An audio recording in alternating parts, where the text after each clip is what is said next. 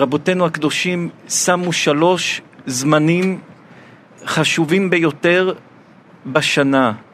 לילה אחד, יום אחד זה ראש השנה. ראש השנה זה יום הדין, הקדוש ברוך הוא מקבל, לוקח את כל העולם במשפט ביום ראש השנה. ומי שצדיק, נכתב לאלתר לחיים טובים ולשלום, זה בראש השנה. מי שרשע, חותמים אותו חס ושלום לדברים קשים ולדברים לא טובים.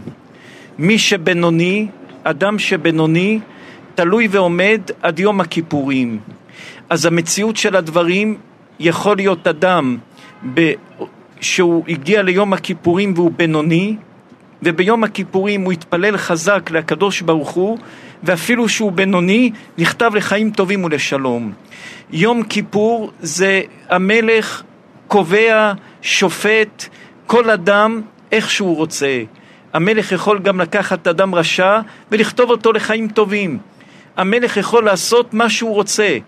העולם הוא של המלך, המלך זה הקדוש ברוך הוא, להשם הארץ ומלואה, הארץ ומלואה שייכת לקדוש ברוך הוא, מה שהוא קובע, מה שהוא רוצה, זה מה שהוא עושה.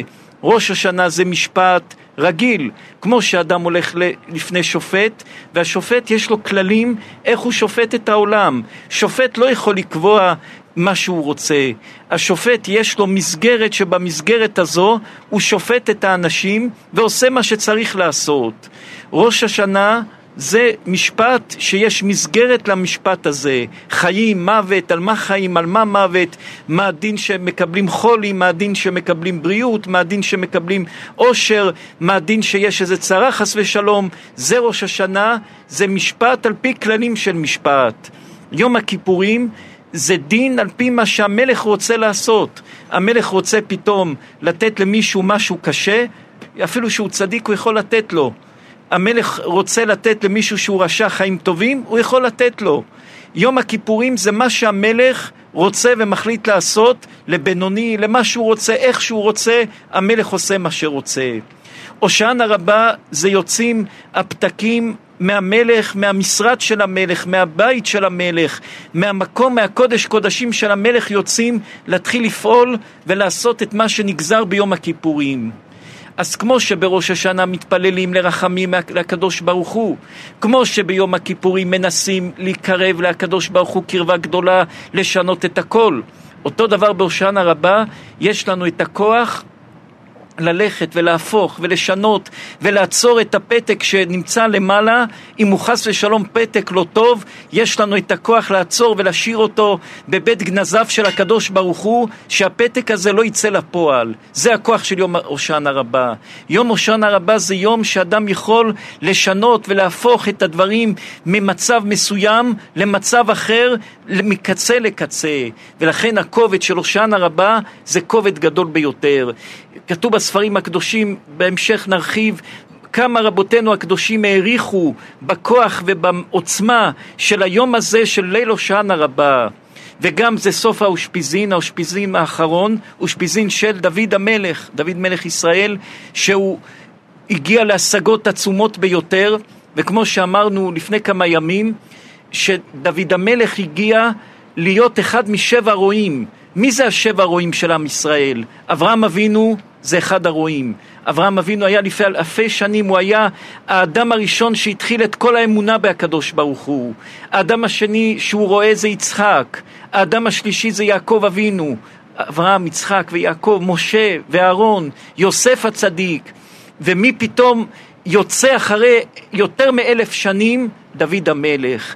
דוד המלך, הרואים אבות העולם, אברהם, יצחק ויעקב, משה ואהרון, יוסף, היו לפני דוד המלך ביותר מאלף שנים, ואחרי אלף שנים או יותר, פתאום יוצא עוד אדם, דוד המלך, שהוא אחד משבע רועים. ואם נסתכל על דוד המלך, איפה הוא קיבל את הכוח ואת המעלה שלו להיות אחד מהרועים? איפה הוא קיבל את הכוח הזה? מי נתן לו את הכוח הזה? באיזה מצב, באיזה סיטואציה הוא קיבל את הכוח להיות אחד משבע רועים? נסתכל, רבותינו הקדושים אומרים, במעשה בת שבע.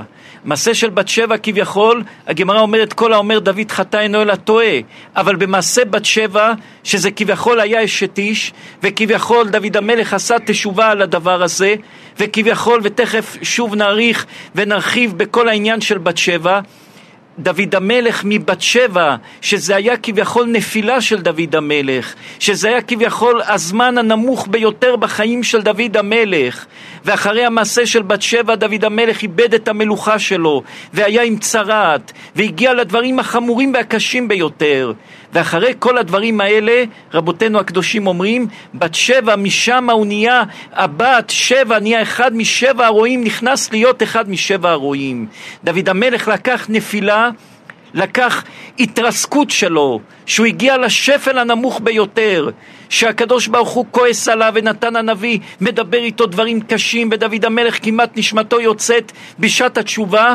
דוד המלך לוקח את זה ומביא את זה לדרגה הגבוהה ביותר להיכנס לתוך השבע רועים לתוך המקום שנמצא שם אברהם, יצחק ויעקב, משה ויוסף ושם נמצא אחרון האושפיזין מדוד המלך לשם הוא נכנס ממעשה בת שבע הוא מקבל את החותמת להיות אחד משבע הרועים. ודוד המלך הגיע והשיג את ההשגות הגבוהות ביותר. היום זו אושפיזה של דוד הושענא רבה. היום זה אולו אושפזין, כל האושפזין עולים לפני הקדוש ברוך הוא בלילה הזה, זה כוח גדול בלילה הזה וכוח מרומם ביותר. נשב ונחשוב וננסה להתעמק ונסתכל, ננסה מכמה זוויות להיכנס לכל המהות של דוד המלך. התורה הקדושה אומרת לנו על דוד המלך, שדוד המלך היה זקן,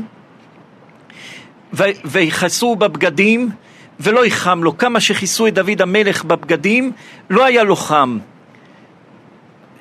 מה, מה עשו? לא ידעו מה לעשות. הביאו אישה, נערה, בתולה, ושמו אותה שהיא תהיה איתו יחד, שלא יהיה לו קר, שזה יהיה דבר שיחמם אותו. זה מה שעשו לדוד המלך. ובאותו זמן שעשו את זה לדוד המלך, פתאום הולך נתן הנביא לבת שבע ואומר לה, האם את יודעת שהבן של דוד המלך, הבן השני שלו, אחד הבנים של דוד המלך, מסתובב ברחובות ומתחיל לבנות לעצמו מלכות משל עצמו ומתחיל ללכת ברחובות ולשים סביבו פרשים כמו שהוא מלך ומתנהג כמו מלך ומתחיל להחזיק את המלוכה ומתחיל לתפוס את הממלכה של דוד המלך, האם את יודעת את זה? אומרת לו בת שבע, מה אני יכולה לעשות? דוד המלך שוכב במיטה, חלש, אין לו כוח, נמצא באחרית ימיו, אותו מצביא צבא גדול שיצא לכל המלחמות, אותו אדם גדול וחזק שאף אחד לא יכל לעמוד לנגדו, שהרג את גוליית, שנלחם בכל המלחמות, בסוף החיים שלו נמצא במיטה, שמים עליו שמחות, כל השמחות שיש במלכות שלו, לא חם לו, צריכים להביא אישה שתהיה איתו בכדי שיהיה לו חם ודוד המלך, מישהו, אחד הבנים שלו, מתחיל לקחת את המלכות, מתחיל לתפוס את המלכות, נתן הנביא הולך לבת שבע ואומר לה, האם את יודעת את זה? מה עושים עם זה? קודם כל קושייה, זה השפלה לדוד המלך. מה זה הדבר הזה שלא חם לו ושמים עליו במקום שמחות אישה שתתחמם אותו, מחפשים אישה שהיא תחמם אותו, זה השפלה שאין כדוגמתה לדוד המלך. תכסה אותו עם עוד שמחה. תיקח איזה משהו חם, תמלא מים חמים באיזשהו כד ותשים שיהיה לו חם. מה זה מחפשים איך שיהיה חם לדוד המלך ולא מוצאים ומביאים את אותה אה, נערה, את אותו אישה, אבישג, מביאים אותה שהיא תהיה סוכנת לדוד המלך. מה, מה הפירוש של הדברים? זה השפלה שאין כדוגמתה לדוד מלך ישראל, השפלה שאין כדוגמתה. ומצד שני, דוד המלך איש חזק, אדם שיודע מלחמות. מה אתה שותק? כל החיים שלך שמרת על המלכות שלך בצורה חזקה ביותר. לא נתת לכלום לפגוע במלכות שלך. המלכות שלך הייתה חזקה ביותר. אף אחד לא יכל לחזק את מלכות ישראל. עם ישראל היה בשתי זמנים חזק. בזמן דוד המלך והתולדות של זה בזמן שלמה. אחרי כן כבר מלכות ישראל התפלגה לשתיים, אחרי כן כבר הלכו לגלויות. דוד המלך ידע לאחוז את עם ישראל בצורה החזקה ביותר. ודוד המלך בסוף ימיו מגיע למצב שהבן שלו מתחיל להסתובב ובונה לעצמו מרד עוד שהאבא שלו חי ודוד המלך שותק ולא עושה כלום. דוד המלך לא מדבר כלום, לא עושה כלום, לא עושה שום דבר, לא מנסה לפעול. דוד המלך שותק והבן שלו צובר כוח מיום ליום. ודוד המלך כבר עבר את זה בבן שלו הקודם, אבשלום, שאבשלום היה יותר חזק מהבן הזה. דוד המלך עבר בן שניסה להרוג אותו בחייו ולקחת לו את המלכות ולמרוד בו בחיים שלו. ודוד המלך הגיע עם הבן הזה עד שיואב בן צרויה הרג את הבן שלו. ודוד המלך דיכא את המרד שהיה נגדו.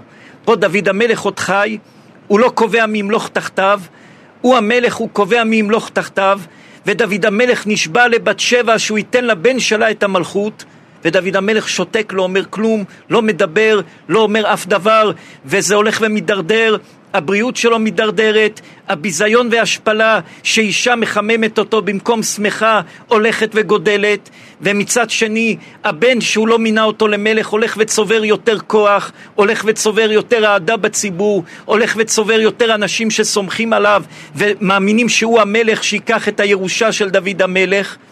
הולך נתן הנביא ואומר לבת שבע מה עושים? מטכסים נתן הנביא ובת שבע עצה ובת שבע הולכת ונכנסת לדוד המלך. דוד המלך אומר לה, מה את רוצה? אומרת לו בת שבע, אתה הולך ומתבגר, תכף מחזיר את הנשמה שלך לקדוש ברוך הוא. ונתן הנביא יחד איתה, ואומרת לו בת שבע, אני מקבל את כל מה שאתה רוצה. אתה רוצה שאני אהיה אישה פשוטה, שהבן שלך לא ימלוך, לא לקיים את השבועה שנשבעת לי, תקיים את זה, תעשה את זה. אבל רק אני רוצה לדעת מה אתה חושב, מה אתה אומר. עומד דוד המלך ואומר חי השם צבקות נשבע שאת השבועה שהוא נתן לה ששלמה המלך יירש אותו זה מה שהוא יעשה ועומד דוד המלך ונשבע ואומר זה מה שיעשה והוא יהיה מלך של עם ישראל שלמה קם דוד המלך לוקח את שלמה על הסוס שלו על הפרדה שלו ושלמה המלך ילד קטן בן 12 ילד קטן ומוביל אותו על הסוס, וככה שלמה המלך נהיה המלך של עם ישראל. מה, מה קורה אצל דוד המלך? א', מה הוא נותן את ההשפלה? שאישה, היא מחממת אותו, השפלה שאין לה שני. דבר שני, למה הוא שותק? למה מחכה עד שנתן הנביא יבוא לדבר איתו? למה הוא לא מקיים מה שהוא הבטיח במקום? למה הוא לא מדבר? למה הוא לא עושה כלום? תקום, תגיד, אני רוצה שכך וכך יהיה. אתה המלך, אתה קובע, למה אתה מחכה עד שיבוא אליך נתן הנביא ובת שבע ויבקשו ממך לפרוע את השטר, לפקוע מה שהבטחת לבת שבע שהבן שלה יירש את המלכות? למה אתה לא קם ועושה את זה? למי אתה מחכה? למה אתה לא מקיים את זה עד שנתן הנביא ובת שבע באים לעורר אותך? תקום תקיים את זה, תקום תעשה את זה. מדוע הוא לא עושה את זה עד שבאים לדבר איתו? מי, מי רוצה לחשוב, לומר דבר?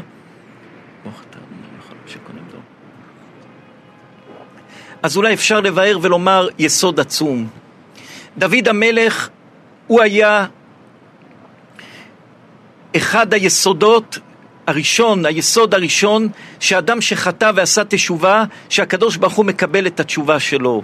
הגמרא אומרת, לא היה ראוי דוד המלך לאותו מעשה, דוד המלך לא היה ראוי לעשות את מעשה בת שבע, אלא ללמד את, הרבי, את היחיד תשובה. שאם אדם יחיד עשה עבירה, אם הוא עושה תשובה, הקדוש ברוך הוא מקבל את תשובתו. זה היה כל מה שדוד המלך חטא עם אשתו של אוריה החיתי, זה היה להגיע לדבר הזה. ודוד המלך זה היה מה שהקדוש ברוך הוא הביא אותו לעשות את אותו מעשה, ללמד תשובה את היחיד. ודוד המלך לימד אותנו את כל דרכי התשובה בכל המעשה של בת שבע וכל המעשה של נתן הנביא, שנתן הנביא בא אליו. קודם כל נסתכל את ההתחלה של כל מה שקרה עם דוד ונתן הנביא. דוד המלך עשה את המעשה של אשתו של אוריה החיתי בערב ראש השנה על פי רבי שמעון בר יוחאי בזוהר. מפרשים אחרים אומרים שזה היה בחודש אדר, אבל רבי שמעון בר יוחאי דעתו שזה היה בערב ראש השנה. ומתי שנתן הנביא בא אליו זה היה בערב יום כיפור. ואז נתן הנביא אומר לדוד המלך, יש לי שאלה לשאול אותך. אומר לו נתן הנביא תשאל, דוד המלך אומר לו תשאל. הוא אמר לו היה אדם עשיר גדול, היה לו הרבה צאן ובקר, הוא גזז את הצאן שלו, רצה לעשות מסיבה, לא היה לו הוא, הוא רצה לעשות מסיבה, מה הוא ייתן לאורחים לאכול? היה לו שכן שהיה לו כבשה אחת, לקח את כבשת הרש, שחט אותה ונתן לחברים שלו לאכול את הבשר. שאל אותו נתן הנביא, מה העונש של אותו אדם? אמר לו דוד המלך, חייב מיתה. עכשיו, מה דוד המלך חשב? דוד המלך חשב כמו כל בן אדם בעולם. מתי שבאים לאדם ואומרים לו, טעית, עשית משהו לא טוב, הוא מיד אומר לא נכון. אומרים לאדם פגעת בי, הוא אומר אתה פגעת בי. אומרים לאדם גנבת לי כסף בעסק, אתה לא צודק, הוא אומר אתה לא צודק. מיד האדם מצדיק את עצמו. אדם קרוב אצל עצמו, אדם קרוב לעצמו, אדם מאמין תמיד שהוא צודק והשני טועה. מתי שנתן הנביא בא לדוד ואמר לו חטאת, מספר לו סיפור, אומרים רבותינו הקדושים, דוד המלך היה בטוח שמדברים איתו פה על שאול המלך. שהסיפור הזה זה פעם ראשונה שעומד להיות צדק היסטורי על זה מה ששאול המלך עשה לדוד המלך. ומה שאול המלך עשה לדוד המלך, כולם מכירים את, הגמר, את הנביא, מה שהנביא מספר, ששאול המלך אמר, מי שיהרוג את גוליית אני אתן לו את הבת שלי, דוד המלך הרג את גוליית, היה צריך לקבל את מירב, הבת של שאול המלך, דוד המלך קיבל את מירב, אחרי כן שאול המלך לקח את הבת שלו. ולא נתן אותה לדוד. אחרי כן אמר מי שיהרוג את הפלישתים וישרוף לפלישתים ויביא לי שלוש מאות עורלות של פלישתים, יהרוג שלוש מאות פלישתים וישרוף את השדות שלהם, יקבל את הבת שלי. דוד עשה את זה, נתן לו את מיכל הבת שלו, ואחרי כן נתן אותה לפלטי בן לאיש. מה דוד המלך חשב? שסוף סוף אחרי כל מה שלקחו לו את מירב אשתו ואת מיכל אשתו, סוף סוף עומד להיות צדק? והקדוש ברוך הוא עומד לשפוט ולהגיד לדוד המלך אתה צודק ומה ששאול המלך עשה לך זה דבר לא טוב. כבשת הרש, דוד המלך יש לו אישה, מירב, יש לו אישה מיכל, לוקחים לו את אשתו. זה העשיר שיש לו מלך, יש לו הכל, נותן לו אישה ולוקח לו אותה. דוד המלך היה בטוח שזה כבשת הרש, מדברים על עצמו. עליו, על דוד, כמו אדם שיש לו ויכוח עם השני והוא בטוח והוא מוכן כל דבר לעמוד כנגדו שהוא צודק וחברו טועה. אבל הוא מסתכל מהצד שלו, הוא לא מסתכל מצד אחר, אלא מסתכל רק מהראייה הפרטית שלו בלבד. דוד המלך היה בטוח מהראייה הפרטית שלו שהוא צודק ועכשיו עומדים לעשות צדק עם כל מה ששאול המלך עשה לו. אומר לו הנביא לא, זה אתה מה שעשית לאוריה החיתי, זה לא שאול המלך, זה אתה. דוד המלך לא מתווכח עם נתן הנביא. דוד המלך במקום עומד ואומר, חטאתי לשם, מחילה. והרחבנו לפני שבועיים מה זה חטאתי, שהנשמה של דוד המלך כמעט יצאה, אולי צריך לומר חטאתי, אביתי, פשעתי, ברגע שאמר חטאתי, עשה תשובה כמו אלעזר בן דורדה, כמעט נשמתו יצאה, שם הקדוש ברוך הוא קיבל את תשובתו. ואז דוד המלך היה צריך לעבור את כל דרכי התשובה. אחרי מעשה בת שבע, דוד המלך איבד את המלכות, נפל ממלכותו. הקדוש ברוך הוא שוב החזיר לו את המלכות, הוא היה עם צרת, היה מחוץ למחנה עם צרת שש חודשים. דוד המלך שוב קיבל את המלכות, ולדוד המלך היה שבועה עם הקדוש ברוך הוא, הקדוש ברוך הוא כרת עם דוד המלך לפני כן ברית. שמה היה הברית? הקדוש ברוך הוא כרת עם דוד המלך ברית, שדוד המלך יהיה מלך ישראל, והמלכות תישאר אצלו, אצל בניו, אצל נכדיו, המלכות תישאר מלכות בית דוד לנצח נצחים עד ביאת משיח צדקנו. עכשיו דוד המלך אחרי מעשה של בת שבע, הוא חשב שהוא איבד את המלכות. ובמעשה בת שבע נקרא המלכות בינו לבין הקדוש ברוך הוא ונקראה הברית בינו לבין הקדוש ברוך הוא ואין יותר ברית בינו לבין הקדוש ברוך הוא. דוד המלך חשב שהוא איבד את הכל וכל חייו דוד המלך היה חי בצורה של כל החיים שלו הייתה, היו, החיים של דוד המלך היו, ש... והיה חטאתי לנגדי תמיד, הוא היה רואה את החטא שלו כל הזמן מול עיניו, הוא היה רואה את מעשה של בת שבע מול העיניים שלו כל הזמן, זה החיים שלו היו. כל רגע היה מה רואה? את בת שבע. חטא של בת שבע, את מעשה בת שבע, זה היה נגדו מול עיניו כל הזמן 24 שעות. ואז דוד המלך אמר, אולי מה שחטאתי הקדוש ברוך הוא כבר לא מקיים את השבועה, והקדוש ברוך הוא מפר את השבועה כי אני הפרתי מעשה בת שבע. ואם הפרתי את השבועה, המלכות היא לא שלי. המלכות היא לא שלי. אני לא יכול להביע שום דעה על המלכות. אין לי זכות לומר המלכות של זה, או המלכות של זה, או המלכות של זה. אין לי זכות לומר. ואז דוד המלך שותק. ודוד המלך עובר ביזיון, איזה ביזיון? אותה נערה ששמו לדוד אבישג, הוא לא עשה איתה שום מעשה. איך הרמב"ם אומר שדרך התשובה? הרמב"ם אומר באותו אישה, באותו מקום ובאותו זמן, זה דרך התשובה. מה היה חלק מהתשובה של דוד? ששמו אישה איתו, ולא חטא איתה ולא עשה איתה כלום. ורבותינו הקדושים אומרים שמתי שבת שבע נכנסה אליו, היה איתה שמונה עשרה פעמים, הוא לא היה חלש בכוחו, הוא היה חזק בכוחו.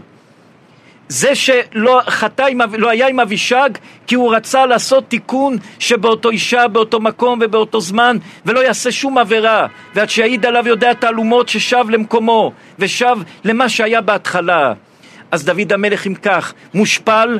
כל עם ישראל רואה שמשפילים אותו ושמים אישה שתחמם אותו ושמחה לא יכולה לחמם אותו שזה השפלה של השני ומצד שני דוד המלך בטוח שהקדוש ברוך הוא קרא את המלכות ואין יותר מלכות לדוד המלך והוא עוד מלך כי הקדוש ברוך הוא ריחם עליו ונתן לו עוד להיות עכשיו מלך אבל אין לו שום כוח למלוכה שלו.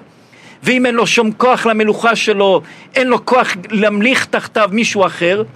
ודוד המלך יושב ולא עושה כלום ומחכה לראות מה שהקדוש ברוך הוא יעשה זה מה שהוא מקבל. ומה פתאום הוא רואה? שהקדוש ברוך הוא בא אליו על ידי נתן הנביא, שזה נביא של הקדוש ברוך הוא. ואפילו שנאמר שזה לא היה נבואה, אבל נתן הנביא מסמן את דבר השם. נתן הנביא הוא הנביא שעמד והוכיח אותו על מעשה בת שבע. ופתאום נתן הנביא בא לפה ונותן לו עצה, ושואל אותו מי המלך? מה עם השבועה שנשבעת לבת שבע? ואז דוד המלך רואה סימן מהקדוש ברוך הוא. הקרע, אין עם הקדוש ברוך הוא קרע. השבועה והברית ביני לקדוש ברוך הוא לא נחתכה. השבועה והברית ביני לקדוש ברוך הוא נשארה. אני יכול להגיד מי ימלוך אחריי. ההבטחה של הקדוש ברוך הוא על כיסאך לא יישב זר ולא ינחל אחרת מקומך, זה עוד בתוקף עומד. מה עושה דוד המלך? עומד וממנה את שלמה בנו להיות מלך של עם ישראל. לפני כן הוא לא היה לו כוח מוסרי וכוח נפשי לעשות את זה, כי הוא חשב שהוא איבד את המלכות. ופה מה הוא רואה? שיש לו גם כוח מוסרי, יש לו גם כוח מהקדוש ברוך הוא, גם כוח מנתן הנביא, לעמוד ולשים את הבן שלו מלך, ועומד ושם את הבן שלו מלך. ושם שלמה המלך מקבל את הכוח להמשיך למלוך על עם ישראל. ושלמה המלך לוקח את המלכות, ושלמה המלך מתחיל את המלכות. מי רוצה לומר משהו צדיקים?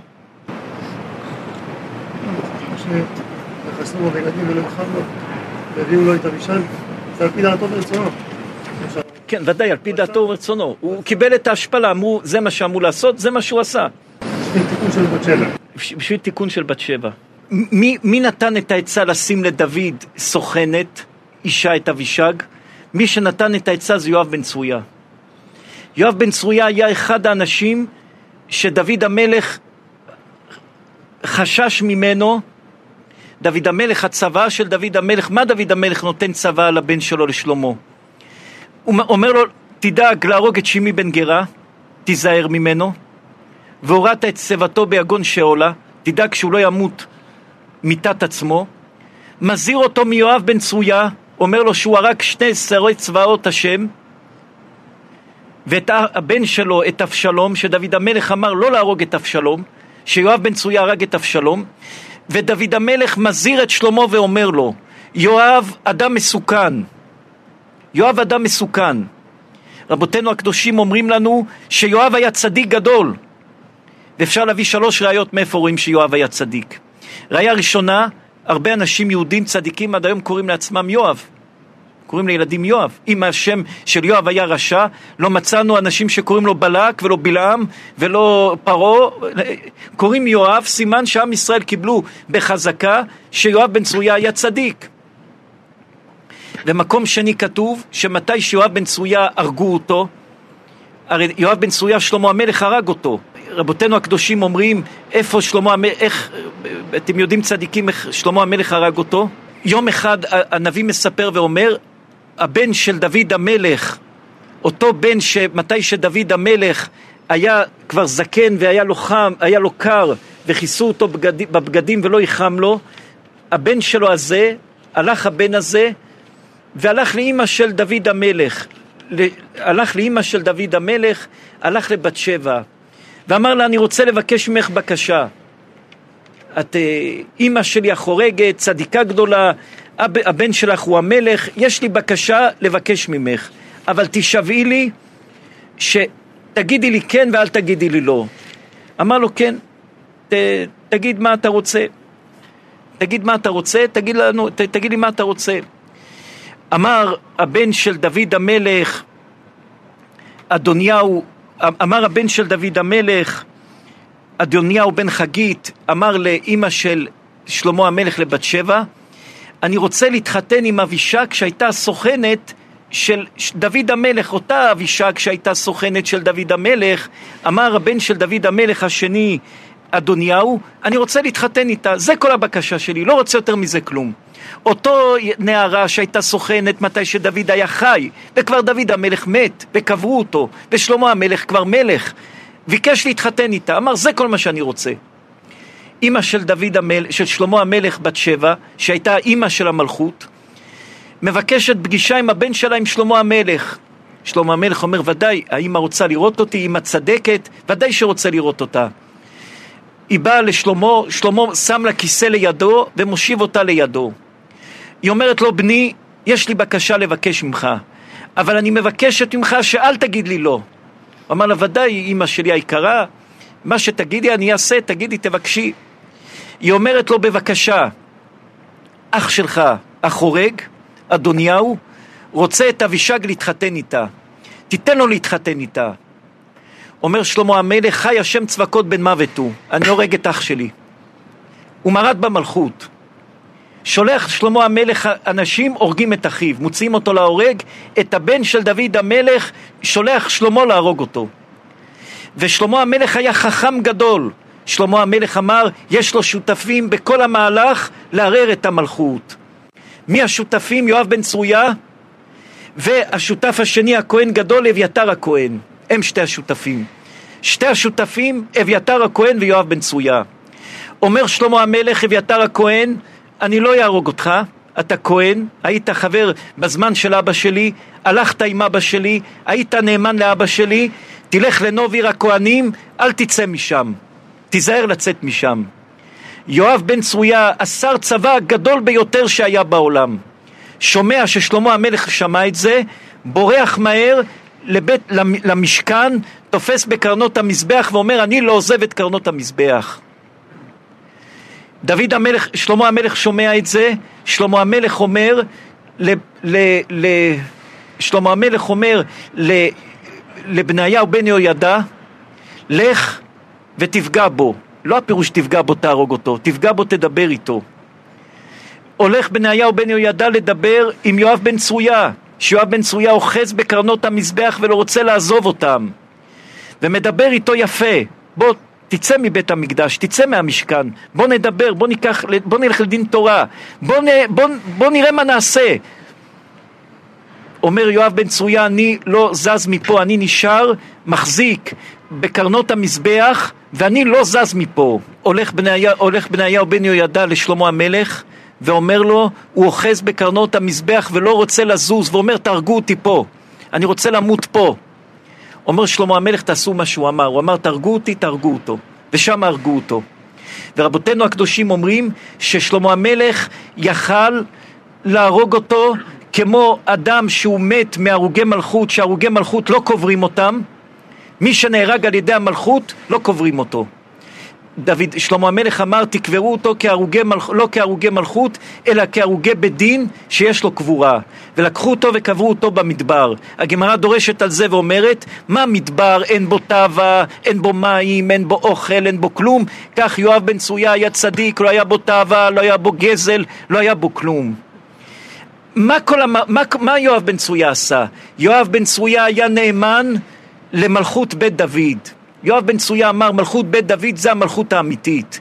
מה שעומד בדרך למלכות בית דוד צריך להרוג אותו. גם אם דוד המלך מפריע למלכות, נוריד אותו. ודוד המלך פחד ששלמה לא יוכל להתמודד עם האיש הזה. האיש הזה היה יואב צדיק, אבל הוא היה אדם שלא רואה כלום מול עיניו. ברוך בן, אבנר בן נר עומד מול עיניו מפריע למלכות של בית דוד, הרג אותו. השר צבא השני עומד ומפריע למלכות, הרג גם אותו. דוד המלך אומר, הוא הרג את אבשלום הבן שלי, כי הוא הפריע למלכות. אני דוד פחדתי ממנו. אומר דוד המלך לשלמה, אל תתעסק איתו, הוא מסוכן. הוא יפיל את המלכות שלך. ויואב בן צרויה, מתי שראה שדוד המלך מינה את שלמה המלך למלך, הוא אמר המינוי הזה הוא לא מינוי טוב למלכות בדוד. שלמה המלך לא יחזיק מעמד. שלמה המלך הוא בוסר, הוא ילד, הוא לא חכם מספיק. המלכות תיפול, המלכות לא תתקיים. אז מה הוא עשה? הוא בראש שלו שהיה חכם מאוד, הוא הלך וטבע דרך למישהו שירש את שלמה מתי שיהיה זעזוע אחד קטן במלכות. ומה הדרך שהוא טבע? אומר יואב בן צרויה, הוא והכהן גדול, ואח של שלמה המלך, האח הגדול שניסה למלוך פעם קודמת.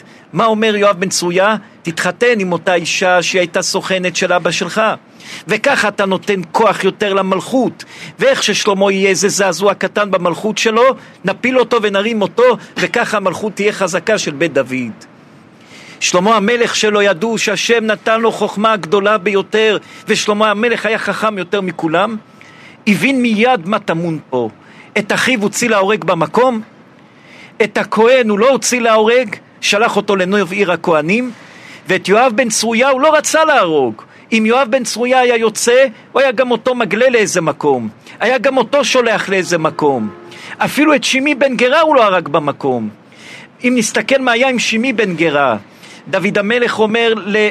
דוד המלך אומר לשלמה המלך ואיתך שימי בן גרה מבחורים והוא קיללני קללה נמרצת הוא קרא לדוד המלך בן הנידה קרא לו ממזר קרא לו כל הדברים הקשים ומתי שדוד המלך אמר מי שביזה אותי היום זה כפרה וזה מהקדוש ברוך הוא ואני לא אעשה לו כלום מה עשה שימי בן גרה?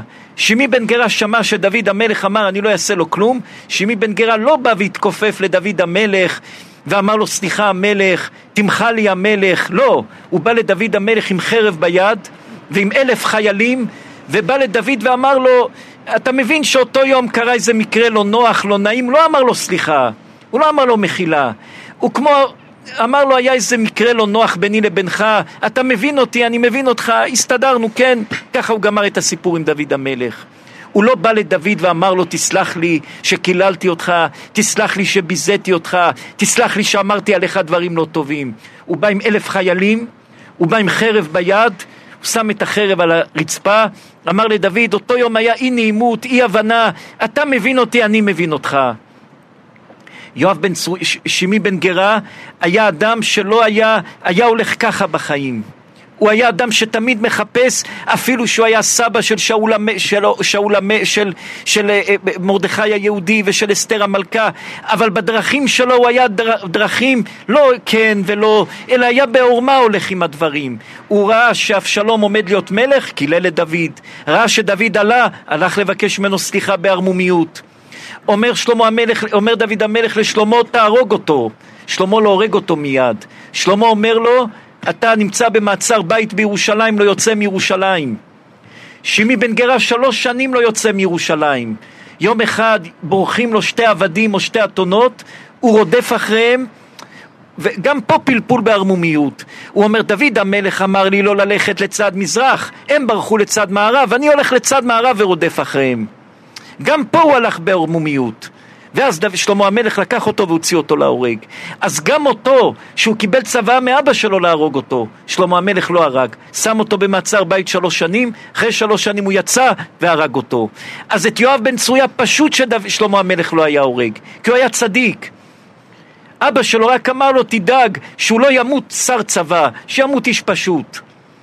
אבל מה שהוא עשה, הוא פרם ופרץ ומרד בשלמה, שלמה המלך היה מוכן לא להרוג אותו, אלא לדבר איתו, לשים גם אותו באיזה מעצר בית, או לשים גם אותו באיזה מקום, הוא לא הסכים. הוא הלך נאמן לדרך שלו כמו שר צבא גדול ואמר תהרגו אותי פה על האמונה שלי, על המחשבות שלי, על הדרך שלי ולכן רבותינו הקדושים אומרים, ויקברו אותו במדבר. למה מדבר? כמו שמדבר אין בשמיים, אין שם עצים, אין שם חיות, ככה הוא היה נקי מגזל, מאריות, מכל מידה לא טובה. הוא היה אדם עם מדרגות גדולות ביותר, אבל עם מחשבה ועם אמונה קשה ודרך קשה ומסודרת בראש שלו, שהוא לא היה מוכן להחליף אותה בשום דרך אחרת. ולכן הוא הוצא להורג, הרגו אותו שמה, כמו שהוא אמר, שלמה המלך אמר, מה שהוא אמר, אמר תהרגו אותי פה, תעשו מה שהוא אמר, תהרגו אותו שם, והרגו אותו באותו מקום. אז אם כך, שלמה המלך, הקדוש ברוך הוא נתן לו את המלכות שלו. ואם נסתכל, הנביא מספר לנו שמתי ששלמה המלך קיבל את המלכות, שלמה המלך מיד הלך והתחתן עם בתיה בת פרעה. לפני שהוא התחיל לבנות את בית המקדש ולפני שהוא התחיל לבנות את הארמון. הארמון שלו לקח לו לבנות 13 שנים ואת בית המקדש לקח לו לבנות 7 שנים. התחתן עם בתיה בת פרעה ואחרי שהתחתן איתה הלך והתחיל לבנות את בניין בית המקדש. ורבותינו הקדושים אומרים לנו, הקדוש ברוך הוא בא אליו בחלום ואמר לו, מה אתה רוצה, כוח, כסף או שכל? אלה שלוש דברים החשובים ביותר למדינה. מה שלוש תפקידים הבכירים ביותר במדינה? כוח, שר הביטחון, מי שומר על הביטחון? כסף, שר האוצר. שכל זה שר החינוך, אדם שאחראי על השכל, על החוכמה, על הלימוד, על מה שלומדים. שלמה המלך האמין אמונה שלמה ואמונה גמורה שהוא נמצא באחרית הימים. שזהו, לא צריך לו כוח, לא צריך לו כסף, צריך רק חוכמת תורה, זה מה שצריך. צריך רק סייעתא דשמיא של התורה, זה מה שצריך. כוח לא צריך, כסף לא צריך. מה עונה שלמה המלך לקדוש ברוך הוא? תיתן לי שכל, זה מה שאני רוצה. שכל לדון את עם ישראל דין אמת. הקדוש ברוך הוא אמר לו, היטבת לשאול, תקבל גם כוח, גם שכל וגם כסף. שלמה המלך, הדרך שלו, שלמה המלך, התפיסה שלו במחשבה לעולם הייתה שזה אחרית הימים. בית המקדש עומד להיבנות, זה אחרית הימים, אני לא צריך לו כסף, אני לא צריך לו כוח, אני צריך רק חוכמה ותורה ועבודת השם, זה מה שאני צריך. וברגע שהוא ביקש את זה, הקדוש ברוך הוא אמר לו, זה הבקשה הכי טובה שיכלת לבקש, תקבל את כל הדברים. מי, מי רוצה צדיקים לומר דבר?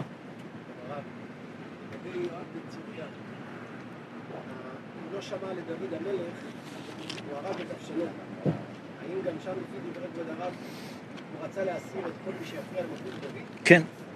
הוא רצה להרוג אותו כי הוא הפריע לדוד המלך, למלכות בית דוד.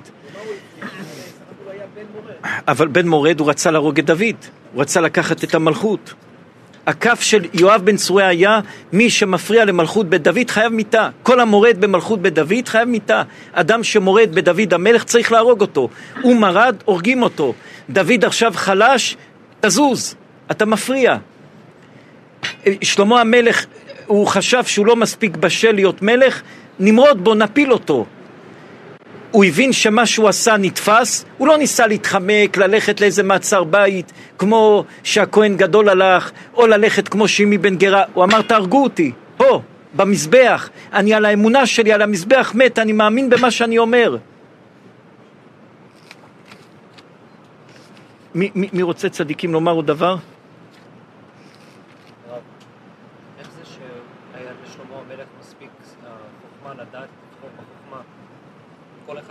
כסף או כוח, זה שהוא בחר בחוכמה. איך מה? איך הוא היה לו מספיק חוכמה לבחור בחוכמה? כל אחד היה בוחר כסף או כוח, מה נתן לו את החוכמה לבדוק ולבחור בחוכמה? הגמרא אומרת, הקדוש ברוך הוא נותן חוכמה לחכמים. לא צריך להגיד שהשם נותן חוכמה לטיפשים, שיהיו חכמים. לא, הקדוש ברוך הוא נותן חוכמה לחכמים. חוכמה באה לחכמים. יש עוד גמרא במסכת מכות, שעוד משם אפשר ללמוד ששימי, שיואב בן צרויה היה צדיק גדול. הגמרא במסכת מכות אומרת שאם רב הרג מישהו בשוגג, מגלים אותו. מי שהרג מישהו בשוגג הולך לגלות. אם רב הרג מישהו בשוגג, מגלים אותו. והגמרא אומרת, אפילו גדול כיואב בן צרויה. אז מה הגמרא מפה דנה ואומרת? אפילו שהוא גדול, כמו, אה, אה, צריך, ש... אפילו כיואב בן צרויה. אז מפה מה לומדים? שיואב בן צרויה היה נקרא סמל של גדול בתורה. אם הוא לא היה סמל של גדול בתורה, לא היינו אומרים אפילו כ... צריך שיהיה כיואב בן צרויה, גדול כיואב בן צרויה. אז יש לנו שלוש דברים. גם שם שקוראים עד היום יואב, וחכמינו לא היו נותנים לקרוא שם של אדם שלא היה מושלם, כי השם של האדם נותן כוח לאדם, אז יואב בן צרויה. גם ויקברו אותו במדבר, למה מדבר כמו מדבר ששומם, בלי גזל, בלי עריות, בלי שום דבר רע, יואב מת נקי מכל עבירה, וגם נתנו לו להיקבר, כי אדם שמת בגלל שהמלך הרג אותו, לא קוברים אותו. ודבר שלישי, הגמרא לומדת שמגלים את הרב כמו יואב בן, אפילו כמו יואב בן צרויה, שיואב בן צרויה הוא הסמל של גדול של מגלים אותו. אז יואב בן צרויה היה סמל של אדם גדול בתורה, גדול במידות, גדול בהכל, אבל היה לו כף של מחשבה שהייתה כף, זה היה כף קשה ביותר. וזה דבר שאדם צריך להיזהר. יש הרבה אנשים שהם טובים מאוד, אבל כל הטוב שיש בהם, הם לא יודעים לצאת מהמחשבה של עצמם לחשוב מחשבה אחרת. הם לא יודעים לחשוב מחשבה אחרת. הם יודעים לחשוב בכף של עצמם בדיוק איך שהם חושבים. משהו אחר שזז מהכף של המחשבה שלהם, זה מערער להם את כל החיים. זה מערער להם את כל התפיסה של החיים. רבי שמעון, אולי, אולי מישהו ינסה לחפש מהר, אה, זה מובא במהר"ל מפראג, הוא מביא את זה בשם הערוך על אה, בור השבועה שהיה בשתי עדים בור ו... וחולדה. מישהו ינסה מהר למצוא את זה, בור וחולדה. בור וחולדה. על הגמרא בתענית, למה יש בצורת, אנשי אמונה, אנשים של אמונה. כן, רבי שמעון?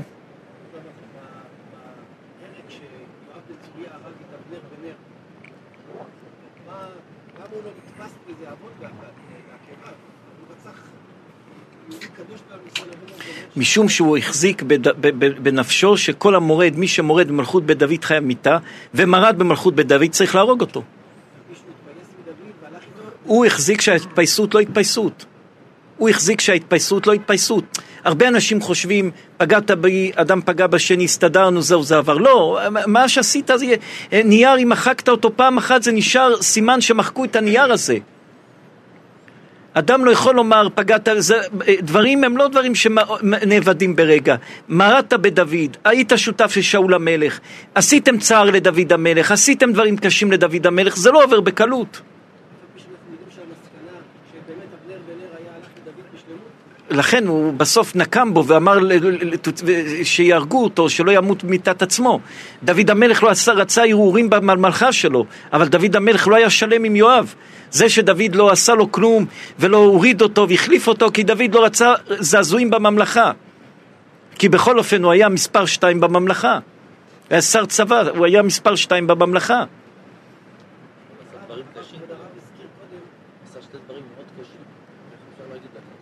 שלוש דברים, הרג שתי סבר...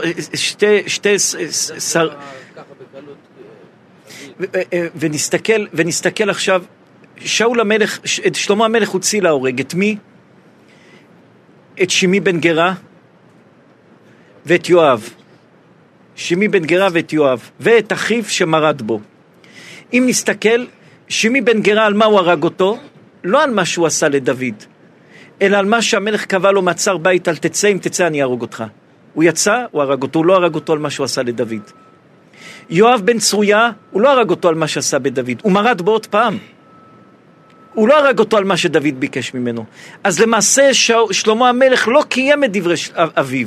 הוא עשה מה שאביו אמר, אבל לא בצבא של אביו ציווה אותו. הוא תפס אותם על דברים אחרים. הוא תפס את שמי על דבר אחר, אתה במעצר בית, למה יצאת? בוא למיטה. המלך קבע לא לצאת, יצאת, עברת על דבר המלך. המלך אמר, אם תצא, הורגים אותך. יצאת, הורגים אותך. יואב בן צרויה, המלך, מה אתה מורד בו?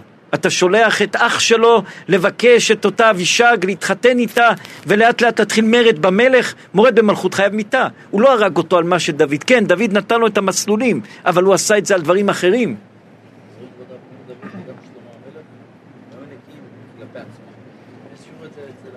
השאירו את זה לקדוש ברוך הוא. מה שהקדוש ברוך הוא, אני משאיר את זה לקדוש ברוך הוא, אתה תחליט מה טוב. הטוב בעיניך תעשה, מה שאתה חושב הקדוש ברוך הוא טוב, תעשה. זה כל, כן רבי, רבי משה? לא, 27, פתאום נכנס הרבה,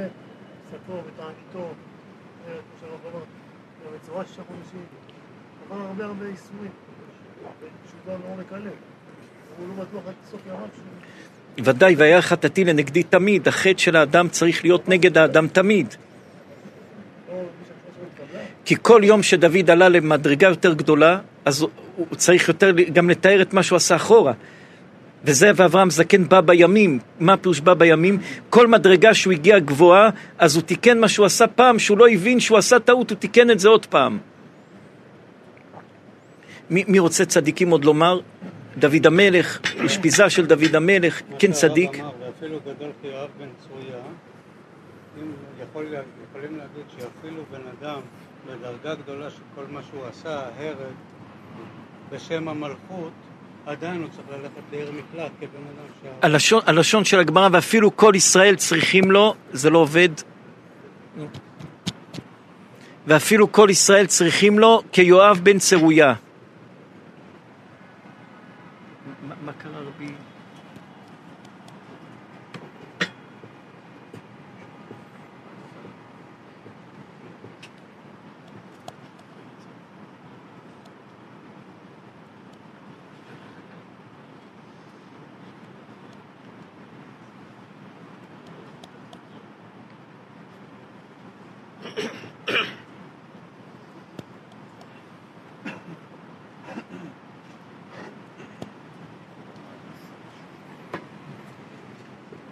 רבי יוסף, מה זה רבי יוסף? רבי יוסף, תלכו לעשות במקום שאין איש, ישתדל להיות איש.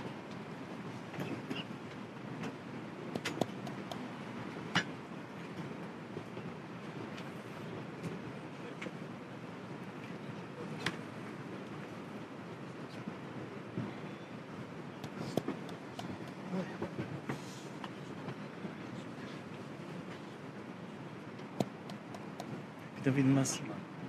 אז כשמישהו הולך לחבר את החוט, בטח פה יתנתק, אז שמה זה בטח יתנתק. כל אחד צריך לחשוב קצת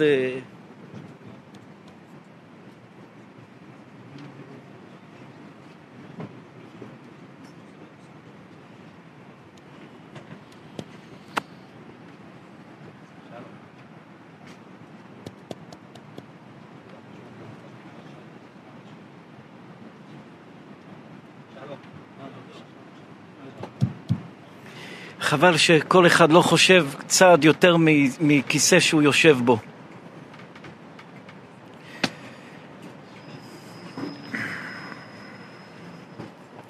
ואפילו כל ישראל צריכים לו כיואב בן צרויה. אפילו שכל עם ישראל צריכים לאותו אדם כיואב בן צרויה, זה הלשון. כן צדיק? אפשר לומר שאפילו בן אדם שהורג בשם המלכות, בשם דין, או לפי מה שהוא רואה את זה כנכון, עדיין דינו להגלות אותו לעיר מקלט, שזה הדין של רוצח בשגגה. כי הוא מבחינתו עשה אותו כי זה מה שצריך להיות, זה הדין תורה. אבל הוא שוגג. כן צדיק. מי, מי, מי צדיקים רוצה לומר עוד דבר? כן? למה לדוד המלך היה זכות לתקן את מעשה בת שבע, ולשאול לא היה לו זכות לתקן את מעשה עמלק? למעשה הגמרא אומרת שאול עשה שתי חטאים. איזה שתי חטאים שאול עשה? מי יודע מה שתי חטאים ששאול עשה? זה אחד. מה השני?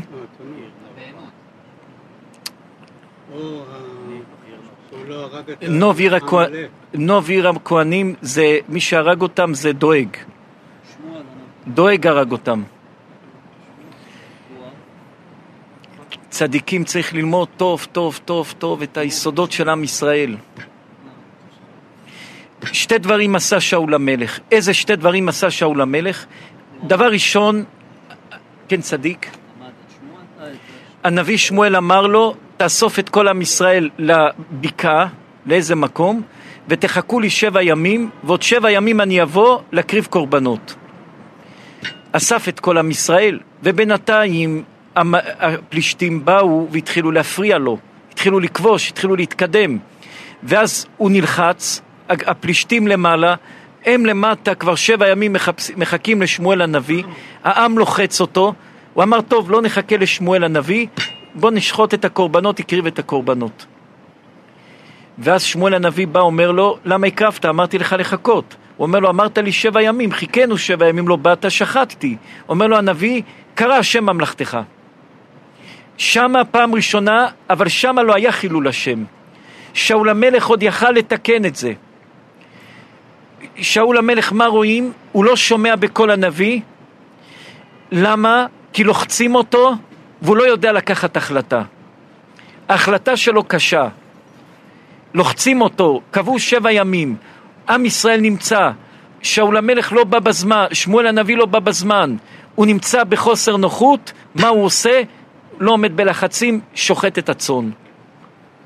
זה חטא ראשון שהוא עשה. מה שהוא הרג את נוב עיר הכהנים, הוא לא נענש על זה.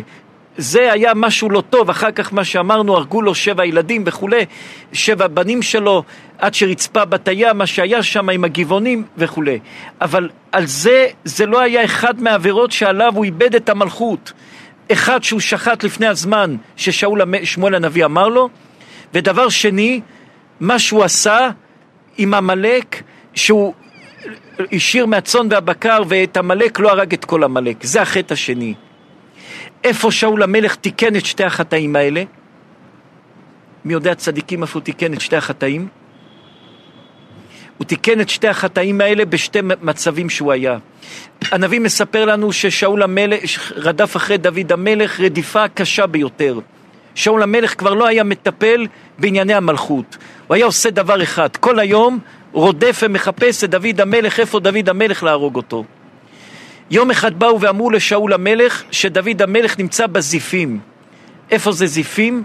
זה איפה ששבט יהודה גר.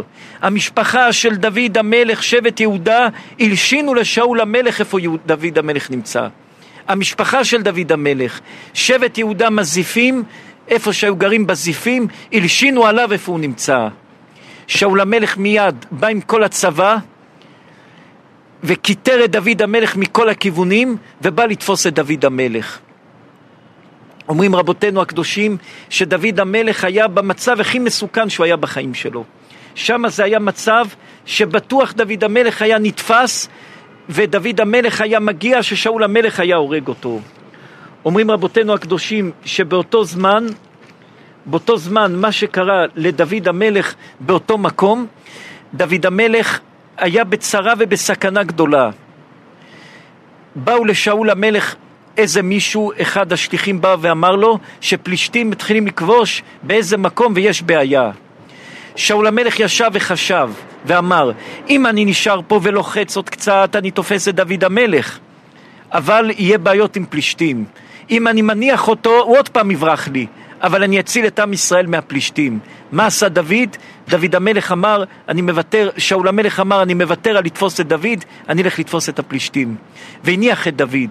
אומרים רבותינו הקדושים, זה היה תיקון על מה שהוא לא חיכה לשמואל הנביא להקריב את הקורבנות. בזה הוא תיקן את זה, כי הוא לקח את, המחל... את ההחלטה ואת המחשבה הנכונה שהצילה אותו שהוא לא ישתבע על זה. מי, מי רוצה לומר דבר?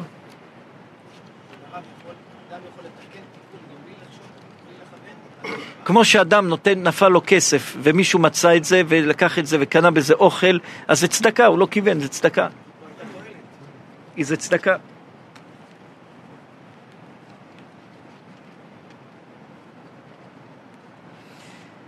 ודבר שני, חטא שני, איפה תיקן שאול המלך? אומרים רבותינו הקדושים, מתי שדוד המלך, מתי ששאול המלך היה צריך לצאת למלחמה האחרונה עם הפלישתים, שאול המלך הלך לשאול את דבר השם, לא ענו לו. הלך לשאול בכל המקומות מה יהיה מחר במלחמה. אף אחד לא ענה לו. הוא לא ידע מה לעשות, הוא היה בצער גדול. הוא הלך לאישה הזאת שמורידה באוב והוריד את הנשמה של שאול, שמואל הנביא ושאל אותו מה יהיה. אמר לו שמואל הנביא, מחר ימות הוא, וה... הוא והילדים שלו. שאול המלך שאל, אם אני אברח, האם אני אנצל? אמרו לו, אתה אולי תנצל בחיים, אבל מהעונש על מה שעשית לא תנצל. יצא שמואל, שאול המלך, הוא הבין שמחר הוא והילדים שלו מתים. שאלו אותו, מה אמרו לך בפנים? הוא רצה לעודד את כולם ואמר, אמרו שמחר ננצח במלחמה. הוא ידע שהוא הולך למות, הוא ידע שהילדים שלו הולכים למות, והוא הלך ומת במלחמה הזאת. בזה הוא תיקן את מה שהוא לא הרג את עמלק. הוא היה יכול לברוח, ברח, יברח, זהו, לא ילך למלחמה, יברח. הוא לא עשה את זה. הוא יכל לצאת ולהגיד, לא יודע מה יהיה, בוא נמצא איזה מילוט, בוא... הוא יצא ואמר להם, אמרו לי שננצח מחר. הוא לא רצה להרפות את הרוח של כולם. הוא ידע שבמלחמה הזאת הילדים שלו עומדים למות איתו. הוא היה יכול להבריח את הילדים שלו. הוא לא הבריח את הילדים שלו. הוא הלך למות, והלך שהילדים שלו ימותו איתו. על זה הוא תיקן את מה שהוא לא הרג את עמלק. שתי הדברים האלה תיקנו את שתי החטאים של שאול המלך. מי, מי, מי רוצה צדיקים לומר עוד דבר? מידת הרחמים לא היה שם אצל המלאכים. מה מה פירוש צדיקים מידת הרחמים? לא, הקדוש ברוך הוא עשה מידת רחמות, רחמים, אחרי עשה מידת הדין, אחרי עשה מידת רחמים. נראה אצל המלאכים, לא לא. מלך, אם מלך מתחיל לוותר פה, לוותר שם, אם מלך לא, לא תופס את המלכות חזק, כמו שרבי הקדוש, לפני שנפטר, אמר לבן שלו, זרוק מרה בתלמידים, שמאל דוחה וימין מקרבת, ונהג מלכותך, נשיאותך ברמים, גם אנשים הגדולים, אל, אל תיתן להתכופף אליהם, נהג נשיאותך ברמים, תהיה חזק, תעמוד על הדברים שלך. בן אדם שמתחיל לתת פה, לוותר פה, ודאי צריך לוותר. מי שמוותר מכוח זה הגדולה הגדולה ביותר. אבל אדם צריך להיות חכם לשמור על הדברים בצורה חזקה ביותר. אדם שלא שומר על הדברים בצורה חזקה ביותר, רב שלא שומר על הישיבה שלו בצורה חזקה, אדם שלא שומר על העסק שלו בצורה חזקה, מלך שלא שומר על המלכות שלו בצורה חזקה, זה מתפרק. אדם שלא שומר על הבית שלו בצורה חזקה, זה מתפרק. כתוב בספרים הקדושים, מקום שאין ראש, הסמ"ם נהיה הראש של המקום. מקום שכל אחד מושך, אני מושך לפה, אתה מושך לפה, אין מנהל, אין בעל הבית. מי נהיה בעל הבית של המקום? הסמ"ם, השטן נהיה בעל הבית של המקום. אדם צריך להיות בעל הבית בעסק שלו, בעל הבית בבית שלו, בעל הבית בישיבה שלו, בעל הבית במלכות שלו, בעל הבית בכל מקום. ואם אתה רואה שאתה לא בעל הבית ואתה משחרר, אז אתה מאבד את הכל, פה חור ופה חור ושם חור ופה חור. יותר טוב לחתוך דברים לא טובים והדברים האלה ילכו ותבנה את זה בריא מאשר שתגיד לו אני אשאיר את זה וזה יישאר וזה יישאר ואז אתה הורס, אתה מכלה את הפנים שלך והורס את כל הפנים שלך. אז הרבה פעמים יותר טוב שיהיה לאדם התמודדויות קטנות ולשמור על המקום מאשר לתת לפה חור ושם חור ופה חור ובשביל כאילו שלום שאתה עושה שלום אתה מכלה את הכל. מי, מי רוצה צדיקים לומר עוד דבר?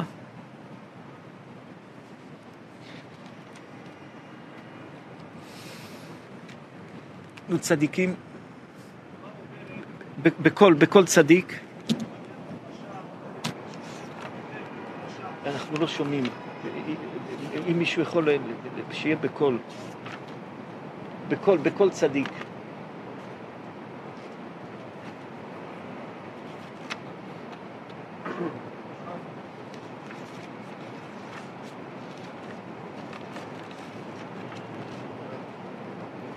התורה אומרת שמי שפועל תמיד חוטא רשע. אבל הוא בעצמו מתיר כמה פעמים כותב על עצמו שהוא חוטא. עוד פעם, עוד פעם צדיק, לא, לא שומעים.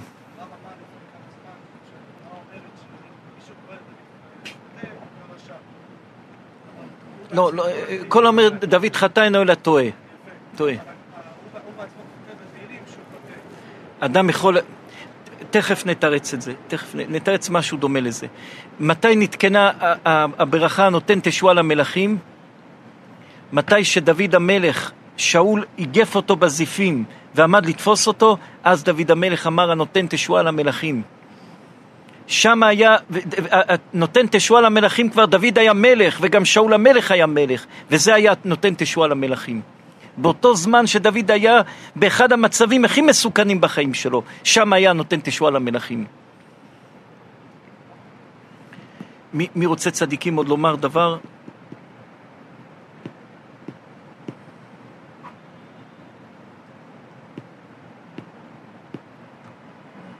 כן, רבי משה. מה הנושא של האושפיזין, שנבחרו דווקא צדיקים.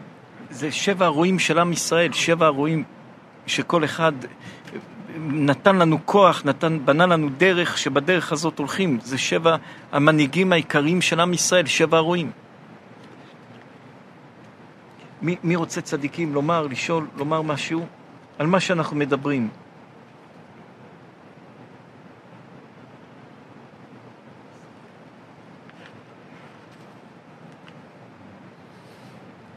נו צדיקים. איפה גבריאל? גבריאל?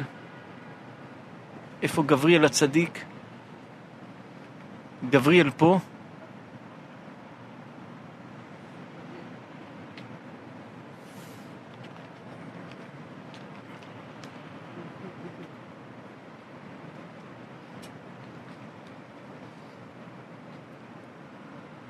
גבריאל לא פה? גבריאל בערבית זה ג'יבריל. ככה ג'יבריל, כן? גבריאל בערבית זה ג'יבריל.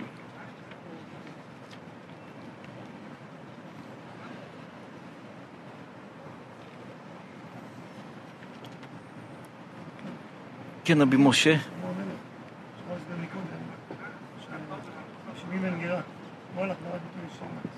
אלא אם נצא לירושלים, לא ידע לשבח, שזה לא יהיה תמיד.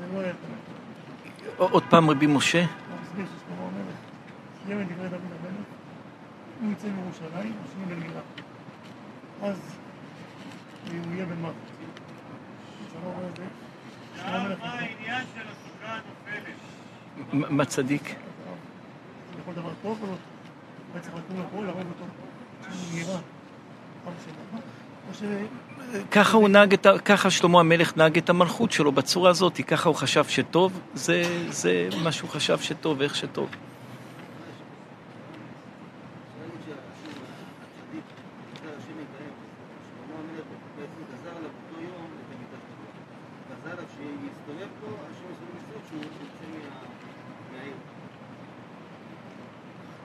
רצה, לא, לא, לא ש... שלמה המלך בעצם הדיבור שלו הוא גזר עליו ימות, כן שהוא יצא. השם הסביר לו שהוא יקובע, לא חטא אחרי ההתנהגות שלו. לא, לא מבינים מה אתם אומרים. אם, אם נסתכל על דוד המלך, מתי שדוד המלך היה את מעשה בת שבע, בא אליו נתן הנביא, אמר לו שהוא חטא, דוד, ש, אה, דוד המלך בוכה וכולי, נולד ילד, נתן הנביא אומר לו שהילד הזה ימות, דוד המלך בוכה בדמעות קשות לקדוש ברוך הוא שהילד לא ימות. ודוד המלך לובש בגדים קרועים ולא אוכל לחם ויושב על הרצפה ומתאבל ובוכה שהילד לא ימות. עכשיו, אם דוד היה חושב שהוא חטא, אז הילד ממזר, הוא היה טוב לו שימות. משמע שדוד היה בטוח שהילד, לא- שהוא לא חטא, רק יש לו איזה חו, משהו מוסרי בינו לבין הקדוש ברוך הוא שזה לא נקי. אבל אם הילד הזה הוא ממזר וזה אשת איש, אז הילד יותר טוב שימות. ודוד המלך בוכה ומתפלל. עכשיו, צריך לשאול את זה משתי צדדים. צד אחד שאלנו טוב, דוד המלך בטוח שהילד הזה הוא טהור וקדוש וראוי למלוכה כמו שהוא הבטיח לבת שבע שהבן שלה ימלוך. אז הוא בוכה, אבל מצד שני מה אתה בוכה? הרי הנביא אמר לך שהוא ימות, למה אתה בוכה? על מה אתה מתפלל? הרי הנביא נתן לך נבואה שהילד הזה ימות. אלא מה אנחנו רואים? גם אם יש לאדם נבואה בטוחה שעומד לקרוא לו אסון, אם הוא מתפלל חזק ובוכה, הוא יכול לשנות את זה. הנביא אומר לו, הילד הזה ימות.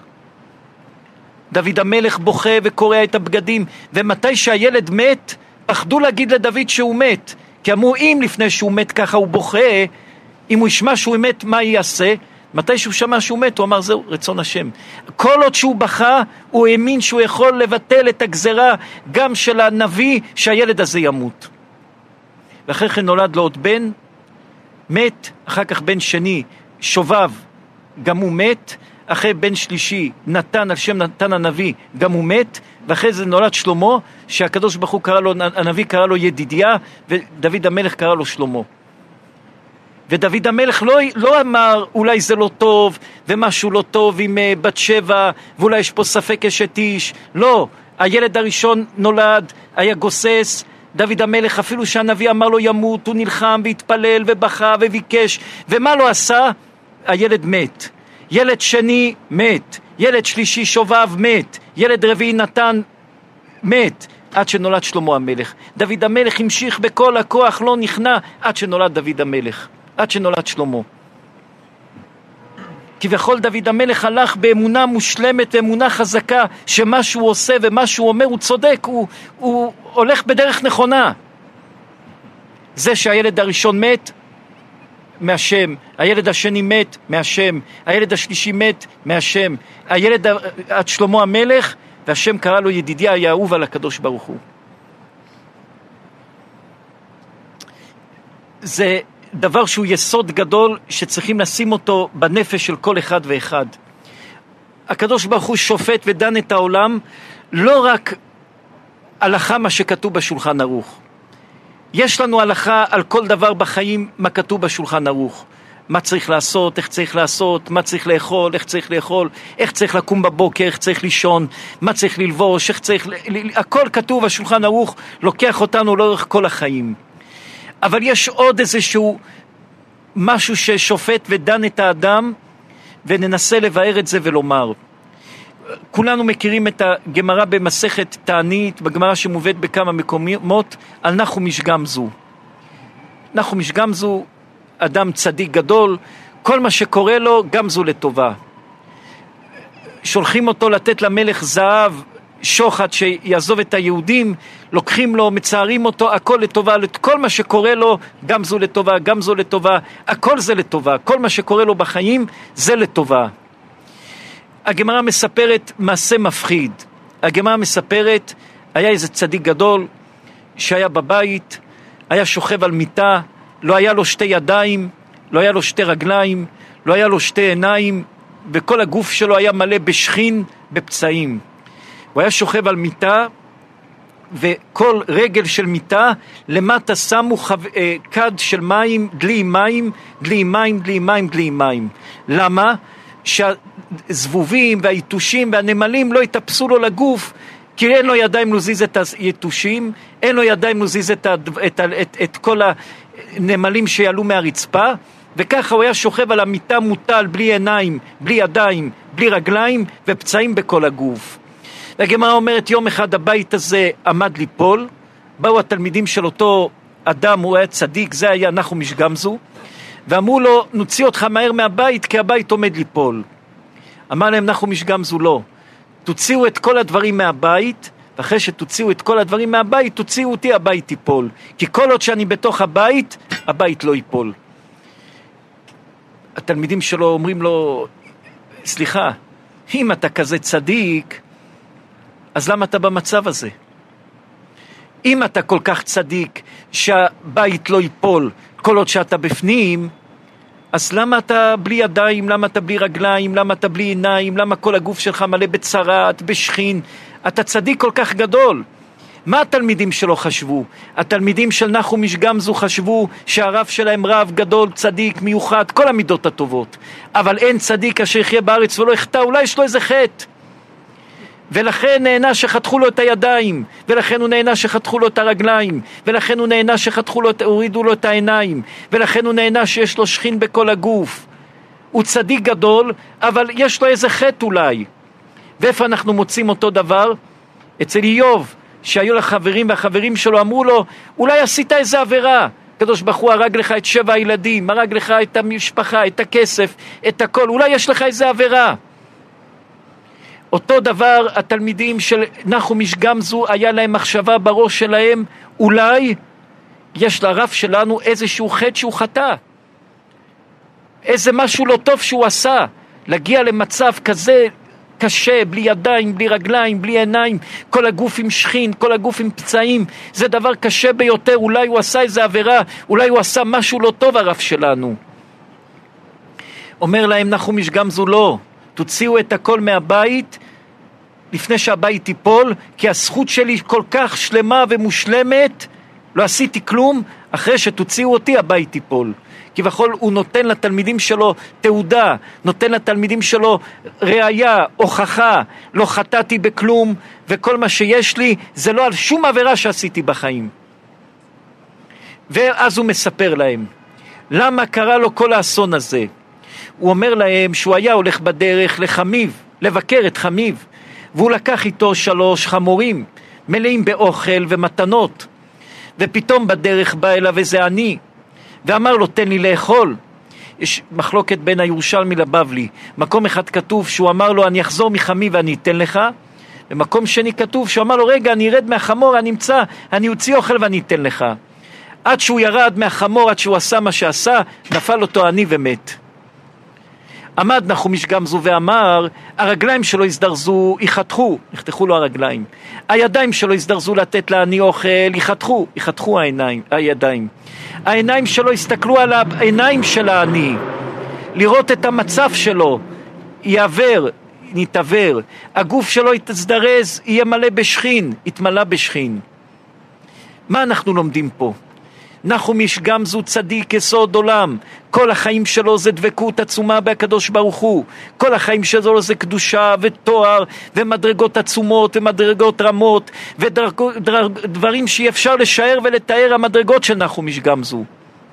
אבל יש לנחומיש גמזו בעיה, שכל בן אדם חוץ מהשולחן ערוך, מה שאנחנו מצווים על פי ההלכה, כל בן אדם יש לו ציווי ויש לו טענה ויש עליו קפדה על פי הרמה של המוסריות שלו, איך הוא מתנהג ואיך הוא לא מתנהג. חוץ מזה שיש לנו שולחן ערוך, חוץ מזה שיש לנו הלכה, יש לנו מידות פרטיות של כל בן אדם, שזה לא כתוב בשולחן ערוך.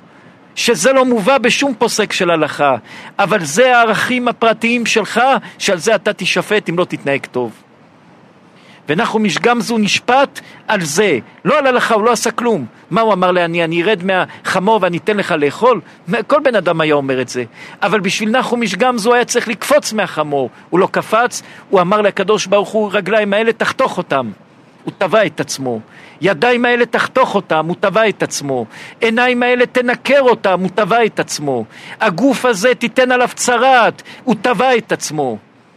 יש שולחן ערוך כתוב איך לקום בבוקר, איך לישון בלילה, איך להניח תפילים, איך להתפלל, ויש שולחן ערוך מוסרי של כל אדם ואדם. ועל פי השולחן ערוך המוסרי של נחום משגמזו הוא חטא, ובגלל שהוא חטא הוא ביקש עונש מהקדוש ברוך הוא. אז זה מה שכבודו מקודם שאל על דוד המלך. בשביל דוד המלך במעלה שלו זה נקרא חטא. אבל בשביל, אם הילד ממזר או לא ממזר, הוא לא ממזר, הוא מתפלל שהוא יחיה. אם הוא היה ממזר הוא לא יכול להתפלל שיחיה, היה מוטב לו שימות. וכל האומר דוד חטא אינו אלא טועה. בשביל דוד המלך הילד הזה היה ילד רגיל, אין בו שום פגם, אין בו שום דבר לא טוב. אז כל אדם יש לו, על פי המעלה שלו ועל פי הדרגה שלו, את המקום שהתביעה שהקדוש ברוך הוא תובע אותו לכל אחד ואחד. אז כמה שאתה יותר מתנהג במוסריות, אתה מרים את הנפש שלך למקום גבוה. כמה שאתה מידרדר ברוחניות ובמוסריות ובהתנהלות שלך ובהתנהגות שלך, אתה יורד למקומות נמוכים. כן, רבי שמעון? לפני כחודש העריך ברבי אלעזר, בן של רבי שמעון, שאמר לאותו אחד כמה מכוער אתה. בסך הכל מה שהוא עשה רק ביקש סליחה, לא יותר מזה, לא ביקש צער, לא ייסורים, לא שום דבר. פגע בו קשה, צייר אותו, לא משנה אם זה אליהו או לא אליהו. פה אנחנו נשגמנו ומסכימים אותו עם השמיים, עיוור, קידם, הכל, על מה הכל הרע שלו? זה, מה שהוא טבע מעצמו, נחום משגמזו זה מה שהוא טבע מעצמו. רבי שמעון, אולי שבוע הבא ניתן אחד השיעורים בניו יורק ו, ונדבר על אה, רבי אלעזר, איך התחיל ללמוד תורה. רבי אלעזר לא, בתחילת החיים שלו לא היה קל עם רבי אלעזר. רבי אלעזר היה עובד באיזה מקום שמרימים אנשים על הכתפיים ומעבירים אותם ממקום למקום. ויום אחד, הרי מה שבר את רבי אלעזר, הרי מה שבר את רבי עקיבא ללמוד תורה זה הטיפות של המים. מה שבר את רבי אלעזר הבן של רבי שמעון להיות תנא, להיות רבי אלעזר הבן של רבי שמעון בר יוחאי? מה שבר אותו? שיום אחד הוא היה מסיע אנשים על הגב, הוא היה כמו חמור לוקח אנשים ממקום למקום, ובא אליו אליהו הנביא בצורת אדם, ואמר לו תיקח אותי לאיזה מקום, תביא, תשיג לי חמור, הוא היה ברוקר של הכל, מתווך של חמורים, של סוסים, של מה שרוצים, מה, אתה רוצה משהו, הולך לרבי אלעזר, מבקש, הוא מסדר לך, אתה משלם לו תיווך. הוא בא לאליהו הנביא, אמר לו תסדר לי חמור, אמר לו אליהו הנביא, אמר לו רבי אלעזר אני אקח אותך על הגב. אמר לו זה רחוק, לא כדאי, אמר לו אני חזק, אני יש לי כוח. אמר לו טוב, תיקח אותי. התחיל ללכת איתו, ולאט לאט רבי אליהו הנביא היה מרים את הכובד שלו. כמו אדם שמכוון משהו שנהיה יותר כבד, לאט לאט מרים את הכובד. ורבי אלעזר היה גיבור גדול, ופתאום מתחיל להיות כבד, ועוד כבד, ועוד כבד. רבי אלעזר אומר לו, תכף אני זורק אותך, ועוד כבד, ועוד כבד, ועם כל הכוח של רבי אלעזר הוא התמוטט. אמר לו אליהו הנביא, שהוא לא ידע שהוא אליהו הנביא, מה קרה לך? אמר לו, אין לי כוח. הוא אומר לו, למה אתה לא כמו אבא שלך, רבי שמעון, לך תלמד תורה? הוא אמר לו, אין לי מספיק שכל. הוא אמר לו, תתפלל עליי. התפלל עליו אליהו הנביא, וזה רבי אלעזר שכתב עם רבי שמעון את הזוהר. זה כ"ה באלול רבי יואל הצדיק. זה כ"ה באלול, ככה רבי אלעזר נכנס לעול התורה מהתפילה של אליהו הנביא, שהוא הרגיש את זה ונשבר לו הלב, ושם הוא נכנס ללמוד תורה.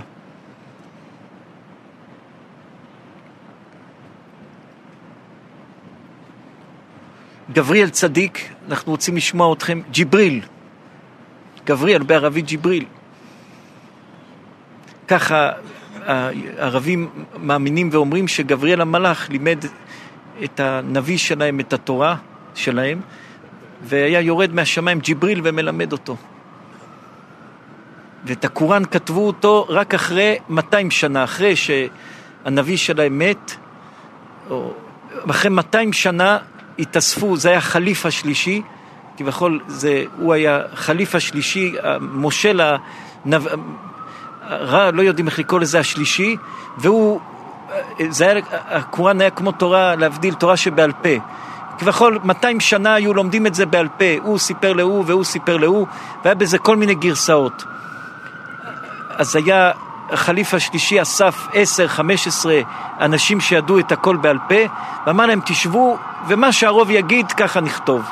וככה אחרי 200 שנים הם כתבו את זה. אז ג'יבריל, גבריאל, מי, מי, מי, רוצה עוד צדיקים לומר מה? שאלה לגבי הנחוש גמזו. הרב אמר שהוא ביקש מהשם שיפתחו לו הידיים. איך הוא יכול לבקש משהו כזה, שעכשיו זה עוצר אותו מלעשות את המצווה הזאת של להניח תפילין, זה על כל שהוא לא מניח, כאילו... היה מניח בראש. מחלוקת, האם תפילין זה שתי מצוות או מצווה אחת? אצל האשכנזים זה שתי מצוות, אצל הספרדים זה מצווה אחת. מסתם הוא היה ספרדי. מחלוקת אם זה מצווה אחת או שתי מצוות. כן, רבי אייזיק הצדיק. האם העונשים, בזמן חכמי התלמוד, אנחנו רואים רבי יוסי דמיניו קרא, טרק את הבן שלו, וזה הוציא את העיניים, עבדן, הגמרא ראינו במסכת יבמות, שעבדן אמר איזה מילה לרבי ישמעאל, בנו של רבי יוסי, איך אתה הולך פה, מה אתה דורך לנו על הראש? אחר כך הוא החזיר לו את המשפט, אומרת הגמרא, בית יהיו שתי בניו, יענו שתי כלותיו, עכשיו הוא צרד, על איזה מילה אחת שהוא אמר לחברו, תענה על התפילה. היום העולם מתנהג בצורה, אתם רואים חכמים אחרים, האם ההקפדה של זמן חכמי התלמוד, זה היה עונש רבי שמעון, כלום לא השתנה. גם קפדה של היום היא קפדה. גם זה שאדם לא רואה שהשני נענש, או מה, או מתי, כלום לא השתנה. אין חדש תחת השמש. כלום לא השתנה תחת השמש. רק השיטות והדברים של הקדוש ברוך הוא השתנו, אבל כלום לא השתנה. רבי שמעון, זה שאנחנו בדור שהדברים אה, אה, יותר קשים והדברים לא כמו שהיו והדברים השתבשו ממה שהיו, זה הכל השתבש ממה שהיה. כל, כל הדברים זה לא... אמרנו כמה פעמים, 18 זה 19 ברכות, לא 18. הברכה ה-19 זה למינים ולמלשינים אל תהי תקווה, שזה היהודים אז באותו זמן, בזמן בית שני, הוסיפו את הברכה הזאת על היהודים שהלכו והתנצרו. אז זה הוסיפו למינים ולמלשינים. כביכול עליהם קראו, אמרנו באחד השיעורים לפני חודש וחצי, חודש, שמה שבכל נדרי אומרים, כל נד... הרי אנחנו מתירים להתפלל את העבריינים, אז יש סברה שאומרת מי זה העבריינים? זה אותם אנשים שהיו אנוסים והתנצרו בספרד ובפורטוגל, וכביכול היהודים נדרו שלא יכניסו אותם בקל השם על זה שהם התנצרו, אז מתירים ביום אחד בשנה, ביום כיפור, להתפלל את העבריינים, אבל זה דעה אחת. על פי רוב המפרשים, איפה התחיל הדבר של... אה, הרי אנחנו מתירים להתפלל את העבריינים, אז אומרים שמי שתיקן את זה זה המהר"ם מרוטנבורג. זה הדבר הכי רחוק שמוצאים את זה אצל המהר"ם מרוטנבורג. המהר"ם מרוטנבורג אמר את זה על אנשים שלא עומדים. בכללים של הקהילה, לא משלמים מיסים של הקהילה, לא שומעים לקהילה. מי שלא היה שומע לדברים של הקהילה, אז היו אומרים, הוא עבריין, הוא לא שומע, לא משלם מיסים בזמן, לא שומע לדברים של הקהילה, מה שצריך בקהילה לעשות, וכביכול שמים אותו כמו בנידוי. אז מי ששמו אותו בנידוי שלא שמע ולא דאג לצרכים של הקהילה, אז ביום הכיפורים היו מתירים להתפלל גם עם אותם אנשים שהם בנידוי שלא היו טובים לקהילה. אז זה הרי אנחנו מתירים להתפלל את העבריינים, זה על כל נדרי. שמהר"ם מרוטנבורג אומר את זה, שעל זה מתפללים. זה שאומרים על האנוסים שאותם הכניסו ועליהם התפילה, זה לא דבר שהוא נתפס כל כך שזה הסברה, יותר הסברה זה המהר"ם מרוטנבורג שהוא מתיר את זה בפסקים שלו על אנשים שהם כביכול היו בנידוי מהקהילה, אז שיום הכיפורים לתת להם כן להיכנס להתפלל בקהילה.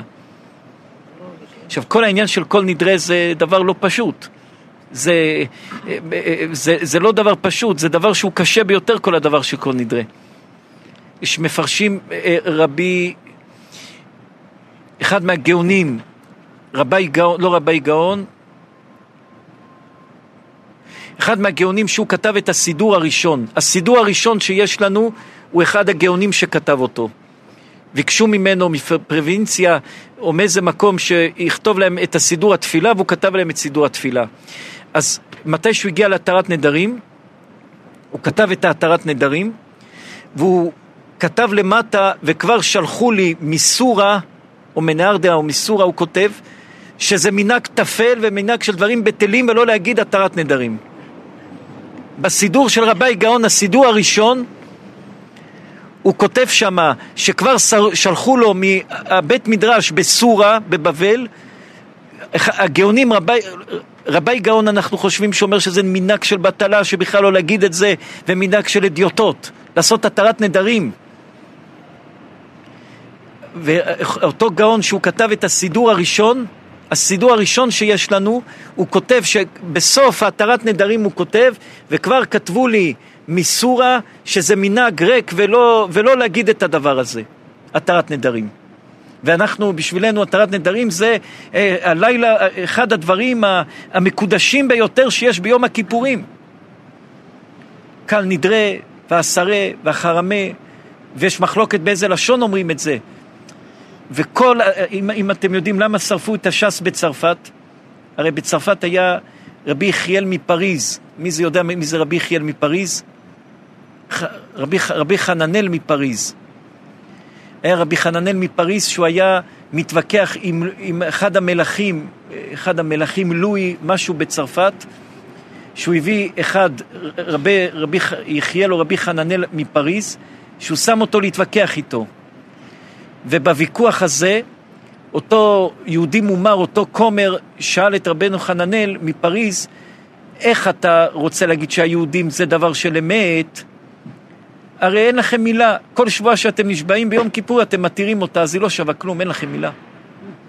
ועל הוויכוח הזה, על אחד הדברים שהוא ניצח כביכול את רבנו חננאל, זה היה דבר של התרת נדרים.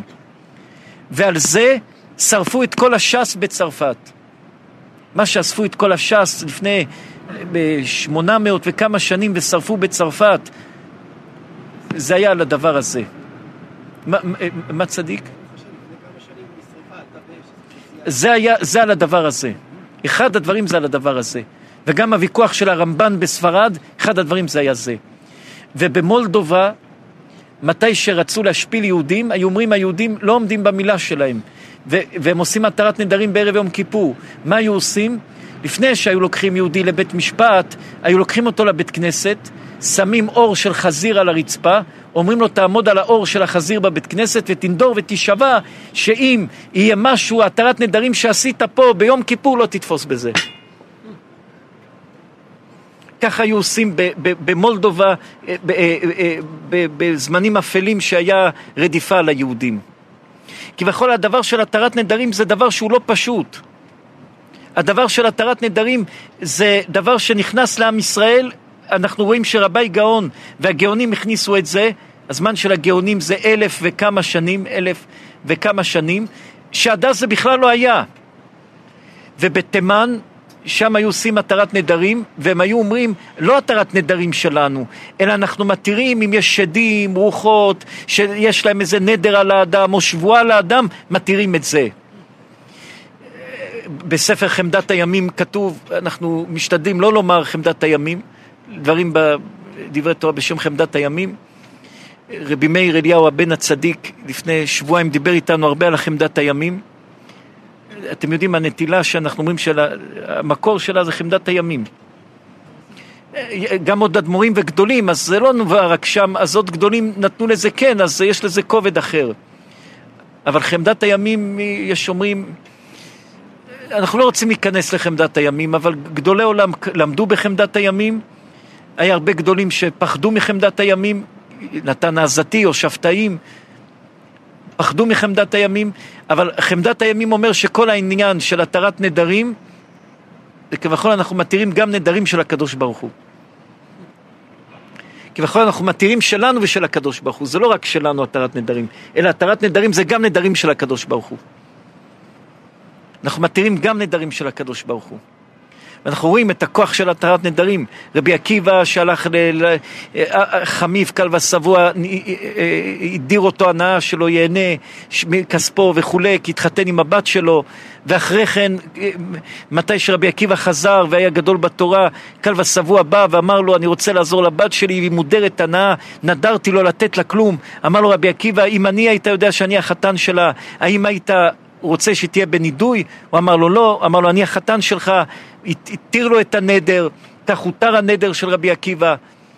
הסיפור של רבא בר בר חנה, בבא בתרא שדיברנו עליו לפני שלושה שבועות, שהוא הלך במדבר ואיזה טיה, איזה ערבי, אמר לו בוא אני אקח אותך להר סיני, לקח אותו להר סיני, והוא ראה שם אה, עקרבים בגודל של חמורים לבנים, והוא שמע שם בת קול שאומרת, אה, עכשיו שנשבעתי מי יתיר לי, חזר רבא בר חנה לישיבה וסיפר להם את זה, אמרו לו כל רב, חמ... אה, התבטאו אליו בצורה לא יפה, אמרו לו שהוא לא, אין לו דעת, אמרו לו היית אומר אני מתיר לך את הנדר, אמר להם לא, פחדתי שזה על הנדר של uh, המבול.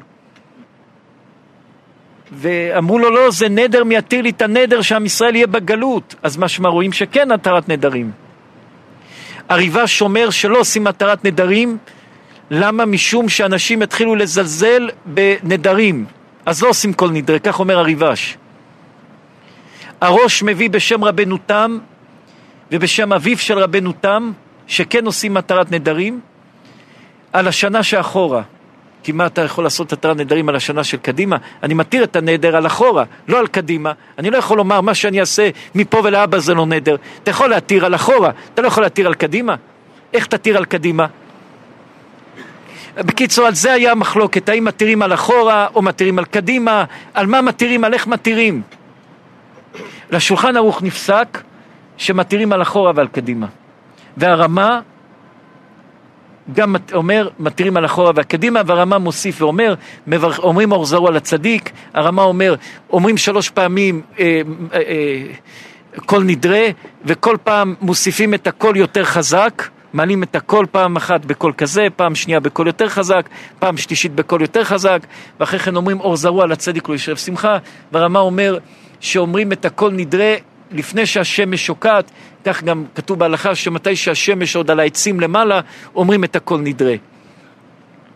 אז כביכול רואים שזה היה דבר מחוץ לעם ישראל, כל נדרה. בזמן הגאונים זה התחיל להיכנס, היה על זה מחלוקת. כבר רבנו תם, הנכד של רש"י, אומר בשם אבא שלו, שכבר אומרים את זה על אחורה, רבי יעקב עמדין היעבץ אומר, אומרים על אחורה ועל קדימה, זה לאט לאט נכנס בתוך עם ישראל כל העניין של כל נדרה. והיום כל נדרה זה קודש קודשים, באותו זמן כל נדרה היה מחוץ למחנה. ומביאים את זה מהגמרא שאומרת כל הרוצה אה, אה, אה, יתיר נדריו, הגמרא במסכת ראש השנה, כל הרוצה שיתקיימו, שלא יתקיימו נדריו יתיר אותם בראש השנה, בתחילת השנה. אז הגמרא אומרת, אביי אומר שם מה שאביי אומר ומפרש את הגמרא. ורבנו תם אומר בשם אבא שלו לעשות את זה ביום כיפור ולא בראש השנה. לא כמו מה שהגמרא אומרת, יעשה התרת נדרים בראש השנה. למה ביום כיפור? אומר רבנו תם בשם אביו, כי ביום כיפור יותר אנשים באים לבית כנסת. אז כל הדבר של כל נדרה וכל הפחד ואימה של כל נדרה, זה נכנס לתוך עם ישראל רק באלף שנה האחרונים. לפני אלף שנה כל הדבר של כל נדרה לא היה, לא היה בכלל בתוך עם ישראל. מה צדיק? זה לא מבין תנאי לגבי העתיד. הוא לא מתיר- הוא לא מתיר לעצמו את העתיד, אלא הוא אומר שמה שהוא יעשה זה בלי נדר. והדרגה הזאת תהיה בלי נדר. מה- מה מה הפירוש? עכשיו יש לך נגד. בגלל שהוא לא נדבר שלוש פעמים, אם הוא לא אמר בלי נדר זה נתפס. כן, אז אני עושה תנאי, כל ישראל עושים תנאי, שאם יהיה דבר כזה, שאם יעשו שלוש פעמים, יהיה בלי נדר. אם יגידו איזה דבר, ולא יגידו בלי נדר, הם לא מבין התרת נדרים, מבין תנאי. אז לא, אבל זה התרת נדרים, כל נדרה זה התרת נדרים, עומדים כל נדרה וחרמה ועשרה וכונמה וכונכה. לא רק על הארבע, ד- דן נדרנה ודן ננדור, דן נשתבענה ודן נשתבע. מה שנידרתי ומה שאני אנדור, מה שנשבעתי ומה שאני אשבע. דה עשרה על נפשנה ודה עשרה. מה שאסרתי ומה שאני אאסור. כביכול על אחורה ועל קדימה, כל על אחורה ועל קדימה. כל, כל הכל נדרה זה כביכול אנחנו מבקשים, בהתחלה היה חלק שהיו אומרים רק על אחורה, חלק שהיו אומרים רק על קדימה, ואחר כך הכניסו את זה גם אחורה וגם קדימה. ואחר כך מברכים שהחיינו וקיימנו, בזמן הזה. מה צדיק?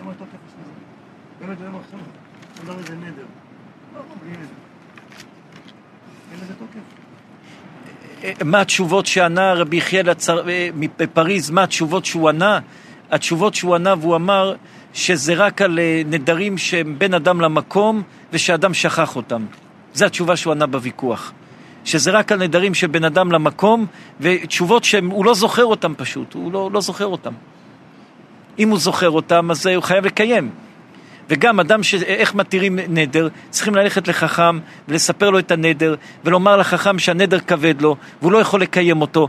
ואם היה יודע שכך וכך וכך כמו קל ושבוע ורבי עקיבא הוא לא היה נודר את הנדר. ומתי שאדם שם את כל הדברים בשולחן והחכם רואה שזה דבר שאפשר לעמוד בו ומעבר ליכולת של אדם אז החכם מתיר לו את זה. כן צדיק השבוע דיברנו על החידוש של הרב על משה רבנו, שמשה רבנו אבא שלו אומר ליתרו, ויואל משה את האיש כבוד הרב אמר, אין ויואל אל לשון שבורה, שנשבע לו שהבן הראשון שלו ילך לעבודה זרה. אף פי שמשה רבנו רצה לבטל את זה, בסוף זה נתפס לו, ש- שהנכד של משה נתפס לעבודה זרה. זאת אומרת, אז נדר ודאי שנדר זה, דבר- רבי שמעון נדר זה דבר, הגמרא אומרת בעוון נדרים, ילדים יתומים, אישה אלמנה, נדרים זה דבר קשה, קשה ביותר, מוטב שלא תדור מאשר תדור ולא תקיים.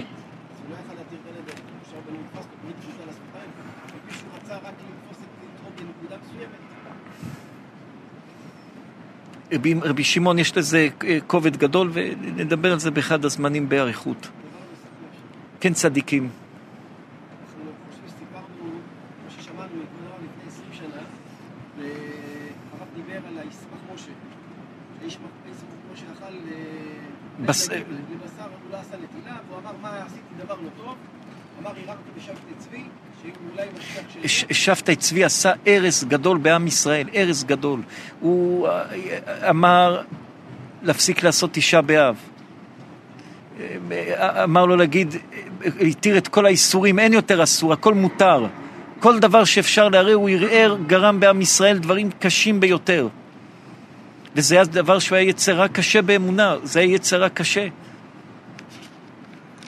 כן, רבי שמעון? וכבוד הרב סיפר שהוא הלך לבית הכנסת והוא עשה דרשה גדולה על מעלת התשובה והוא אמר שיש שתי סימנים יש לאדם אם קיבלו תשובתו או שהוא נהפך להיות עני או שהוא מת הוא אמר אני אני לא רוצה להיות וביקש למות הוא נפל ומת וזאת הייתה כוח התשובה של אה, הישמח משה זאת אומרת האם במציאות שאנחנו רואים אה, תשובה של אדם אם הוא לא נהפך להיות עני אז התשובה שלו לא התקבלה איפשהו רבי, רבי, רב- רבי שמעון, אה, ודאי שהרבה פעמים אדם נשאר עם כספו, אבל הוא עובר איסורים בפרנסה, שזה ברמה של עניות. יש לו כסף, אבל יש לו דאגות, ויש לו לחצים, ויש לו כך. אז כן, יש לו כסף, אבל הצער של הפרנסה שהוא עובר היא במשקל של עניות. אדם לפעמים עובר איסורים כל כך קשים שהעניות היא, היא... זה דבר שהוא קשה, דבר לא פשוט. איסורים של האדם זה דבר קשה ביותר. אדם צריך להיות הרחבת הדעת להתמודד עם דברים. כן, צדיק?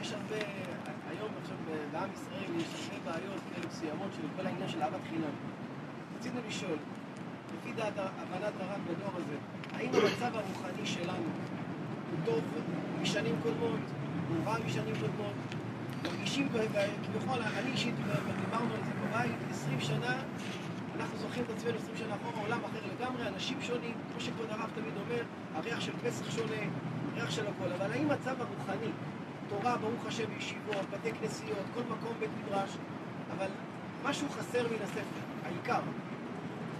איפה, איפה, אנחנו בדיוק אוחזים במצב הרוחני של עם ישראל היום?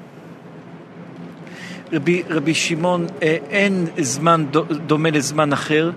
כמו שהגמרא אומרת שיורד גשם, אף טיפה לא דומה לטיפה שנייה, אין פרי שדומה לפרי, אין רגע שדומה לרגע, כל רגע יש לו את התיקון שלו. אדם שרוצה לצלם את החיים, ורגע אחד יפה הוא רוצה לצלם אותו, שיהיה כל היום אותו תמונה ואותו צילום, אז זה לא אמיתי. מחילה, בשביל מה מביאים את זה? עכשיו יש שיעור. בשביל מה מביאים את זה? ביליהו, בשביל מה מביאים את זה?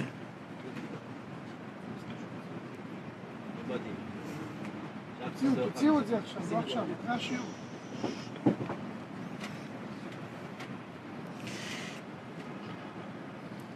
אין רגע שדומה לרגע ואין זמן שדומה לזמן ואדם שרוצה לצלם זמנים יפים בחיים ולשמור את זה באיזה... אה, איפה היו שמים תמונות פעם? אלבום. יש עוד אלבומים? לא. כבר אין אלבומים. אתם רואים? כמו שאין אלבומים, אין אלבומים. פעם אנחנו זוכרים, היה אלבומים, שמים תמונות. אה, כבר לא ראינו אלבומים שנים, אין כבר אלבומים. אה, הנה, מה, זאת, זה התשובה רבי שמעון. יש אלבומים, אין אלבומים. יש מה שהיה פעם, אין מה שהיה פעם.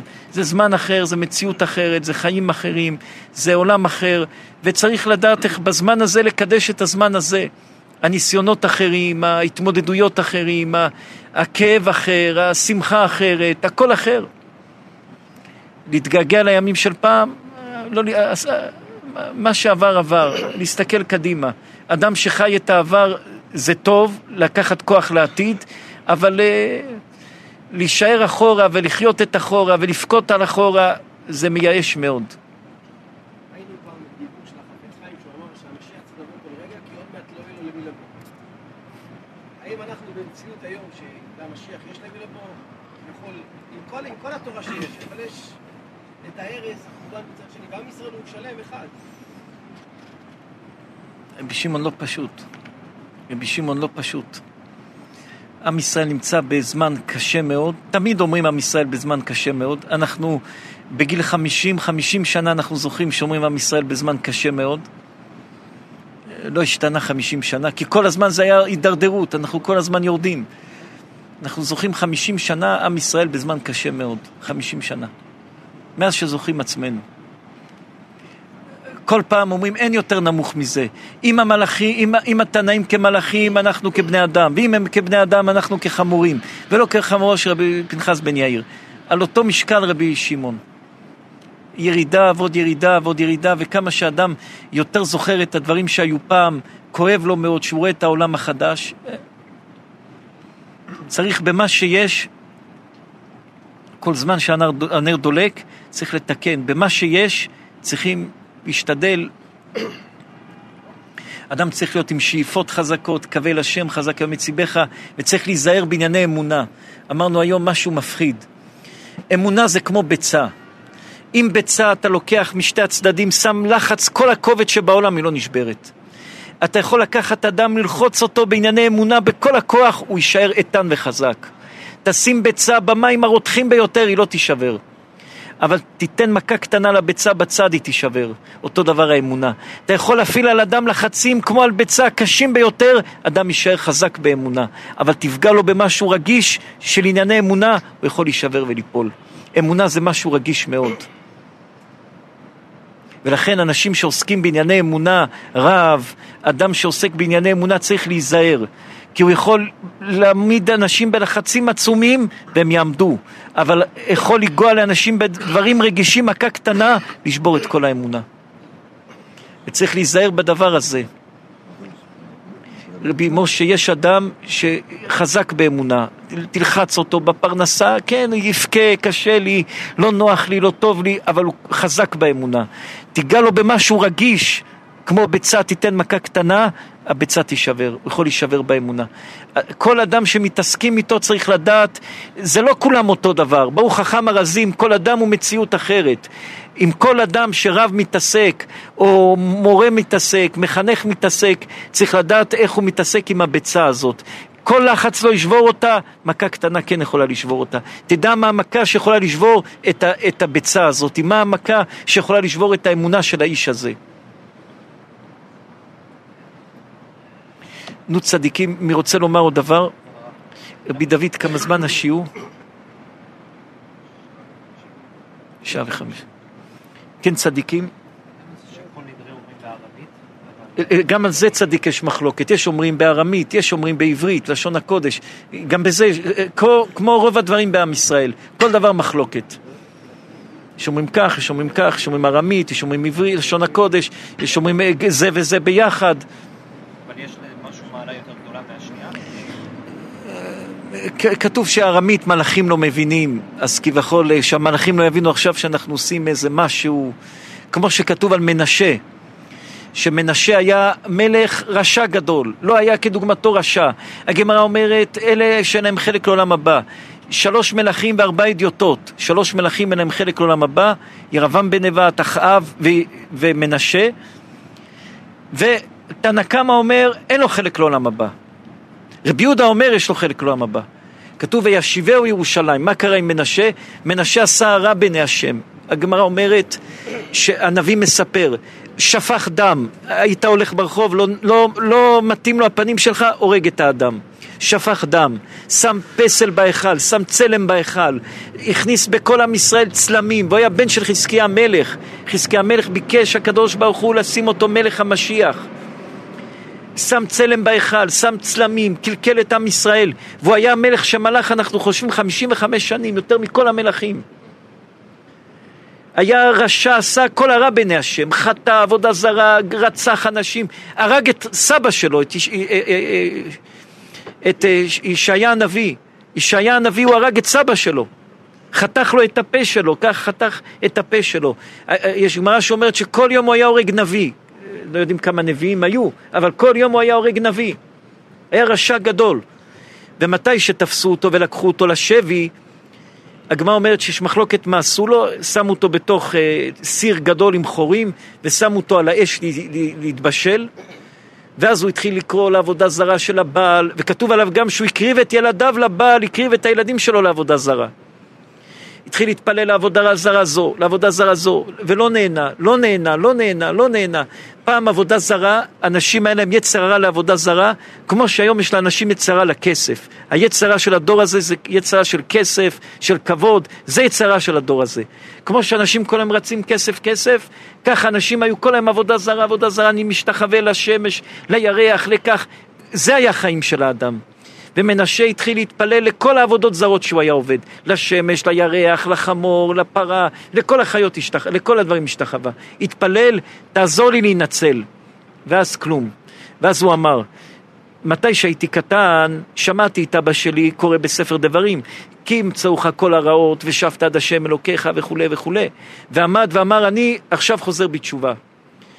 ואם הקדוש ברוך הוא יקבל את התשובה שלי, יש אלוקים. אם לא יקבל את התשובה שלי, זה כמו כל העבודות זרות. ואז כל המלאכים עמדו וסגרו את כל השערים בשמיים, ואמרו, אלוקים, אתה לא מקבל את התשובה שלו. יש, יש אה, פסיקתא של רב, רב כהנא שאומר, אמר הקדוש ברוך הוא למלאכי השרת, אם אני לא אקבל את תשובתו, יאמרו שאני לא מקבל שווים. חתר הקדוש ברוך הוא חתירה מתחת כיסא הכבוד וקיבל את תשובתו. אז משמע שרבי יהודה ותנא קמא חולקים את המחלוקת של מלאכי השרת והקדוש ברוך הוא. תנא קמא סובר כמו מלאכי השרת, אי אפשר לקבל את התשובה שלו. רבי יהודה סובר כמו הקדוש ברוך הוא חתר חתירה, שרבי יהודה אומר שכן וישוב למלכותו, שהחזירו אותו לירושלים, הגמרא אומרת למלכותו שב, אבל לא לעולם הבא שב. הגמרא מפלפלת אם יש לו אין לו חלק לעולם הבא. אבל רואים מנשה שהתרחק ועשה כל הרע, המלאכים לא רצו לקבל אותו, ומה השם עשה? חתירה מתחת כיסא הכבוד. ומפה זה לימוד לכל דורי דורות, שלא משנה מה עשית, יש מסלול של מנשה, של זה מתחת כיסא הכבוד להגיע עד הקדוש ברוך הוא. כל עבירה שעשית, לא משנה מה, לא משנה כמה, לא משנה איך, יש לך מסלול מתחת להגיע עד הקדוש ברוך הוא. שובה ישראל עד השם אלוקיך. גם אם כל הדלתות של הקדוש ברוך הוא סגורות, וכל הדברים סגורים, וכל החלונות סגורות, וכל התריסים סגורים, אתה יכול להגיע עד השם אלוקיך.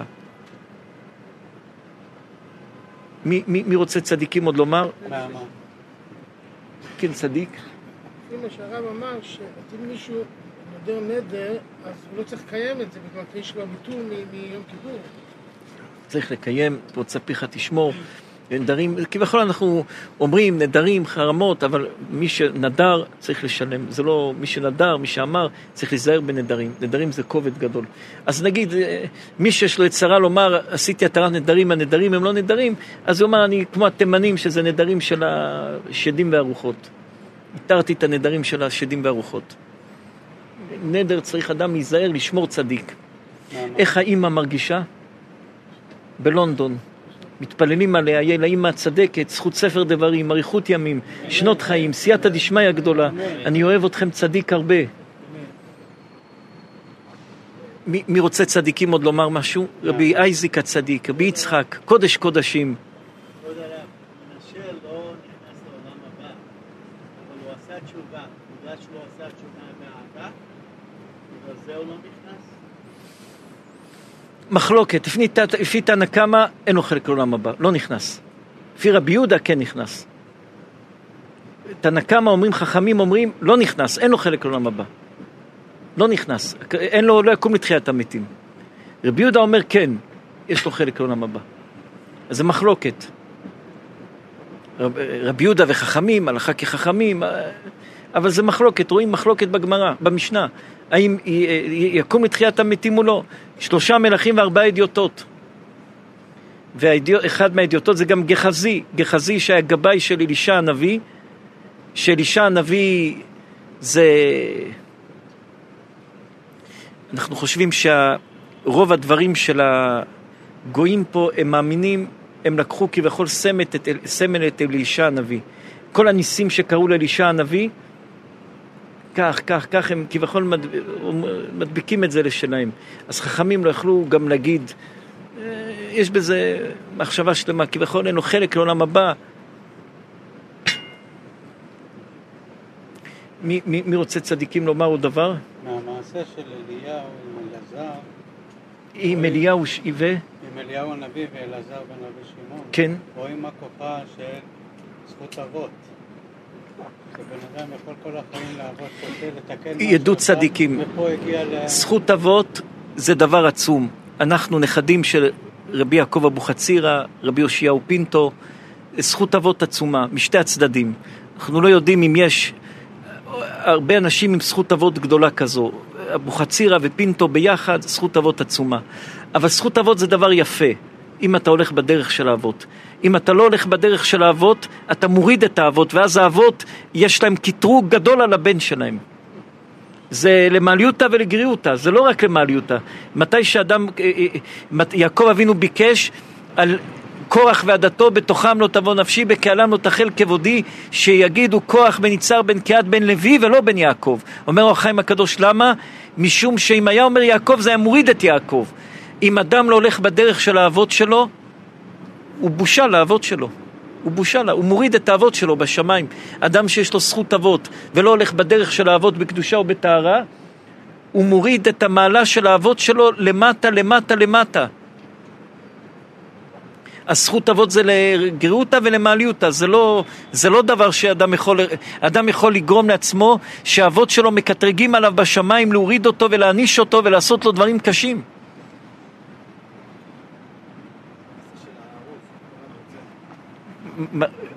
מה- צדיק?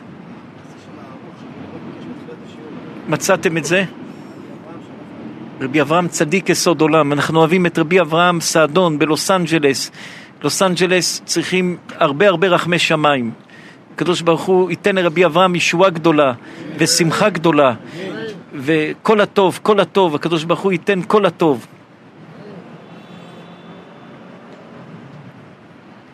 תשמעו את זה רבי אברהם, תכף. מי, מי רוצה עוד לומר? יונתן צדיק, השם ישמור אתכם יונתן. בעזרת השם נגיד את ה... נדבר על אלכסנדר מוקדון שבזכות זה יהיה ישועה לרבי יונתן.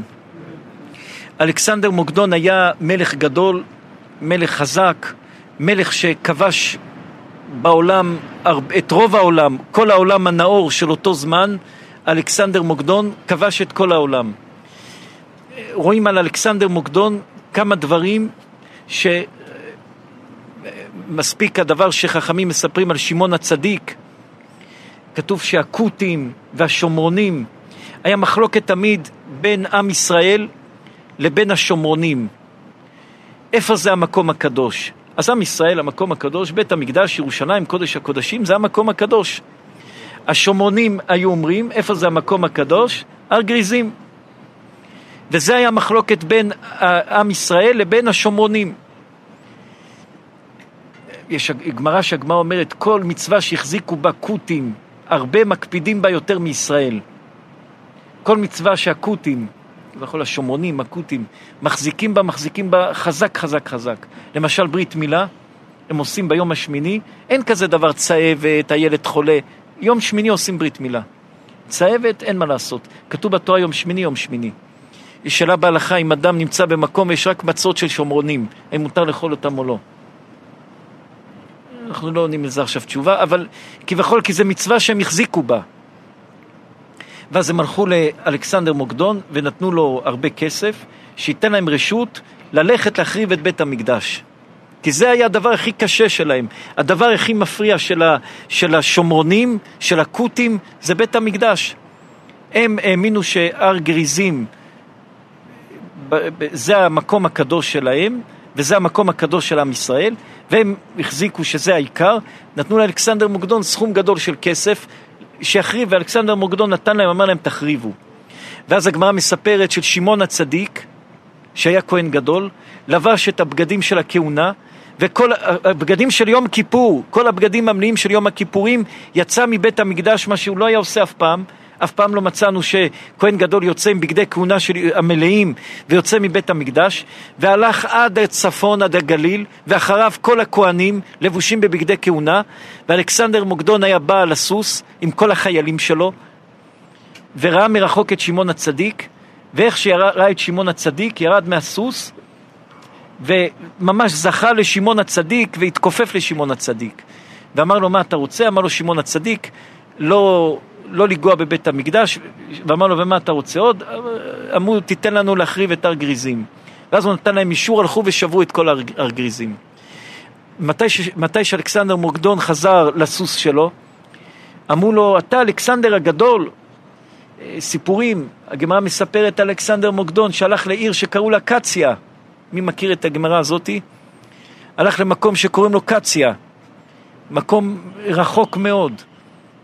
והלך להילחם שם עם המלך, ולפני שנכנס למלחמה עם המלך, זה מקום, לא יודעים, הוא היה בקציה, היה אחרי הרי החושך באפריקה, היה בגן עדן, מקום, אחרי הרי החושך, שם הוא פגש... נ- נלך דבר דבר. קציה, נתן לו המלך לאכול, הגיע לקציה, אמר למלך של קציה, אני רוצה אה, לראות איך אתה שופט. אני רוצה לראות איך אתה עושה משפטים. המלך של קציה אמר לו, בוא תהיה איתי יום אחד, תראה איך אני עושה משפט. מגיע המלך של, מגיע תובע ונתבע למלך של קציה. מה המשפט? אחד אומר למלך של קציה, קניתי מחברי חורבה, שברתי אותה, התחלתי לחפור, מצאתי בפנים יהלומים, מה אני עושה? לא קניתי יהלומים, אני רוצה להחזיר לו את זה, והוא לא רוצה לקחת את זה, הוא אומר שהוא מכר לי את כל מה שיש בחורבה. מסתכל אלכסנדר מוקדון ואומר, האנשים האלה לא שפויים בדעתם. מצאו, אחד קנה בית שבור, שבר את הבית לבנות חדש, מצא בפנים כסף וזהב. זה עובד או לא? אה. בי דוד, מה, לא עובד, לא כלום.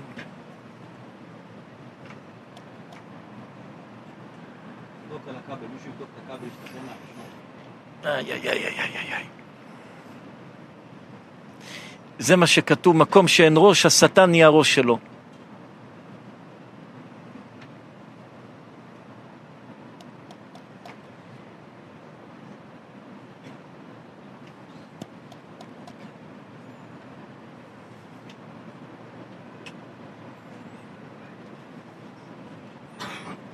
סך הכל רק אחד יעמוד ליד השקע, ואחד ליד השקע הכל יסתדר. כולם יושבים, נחים. אולי נביא לכולם נרגילות וסיגרים. כל אחד יושב, כל אחד ילך, ישים, פה, פה, חבל, חבל. מישהו יסתכל לראות אם הכבל לא. לא הכבל שם, הכבל בסוף. אגב, משהו...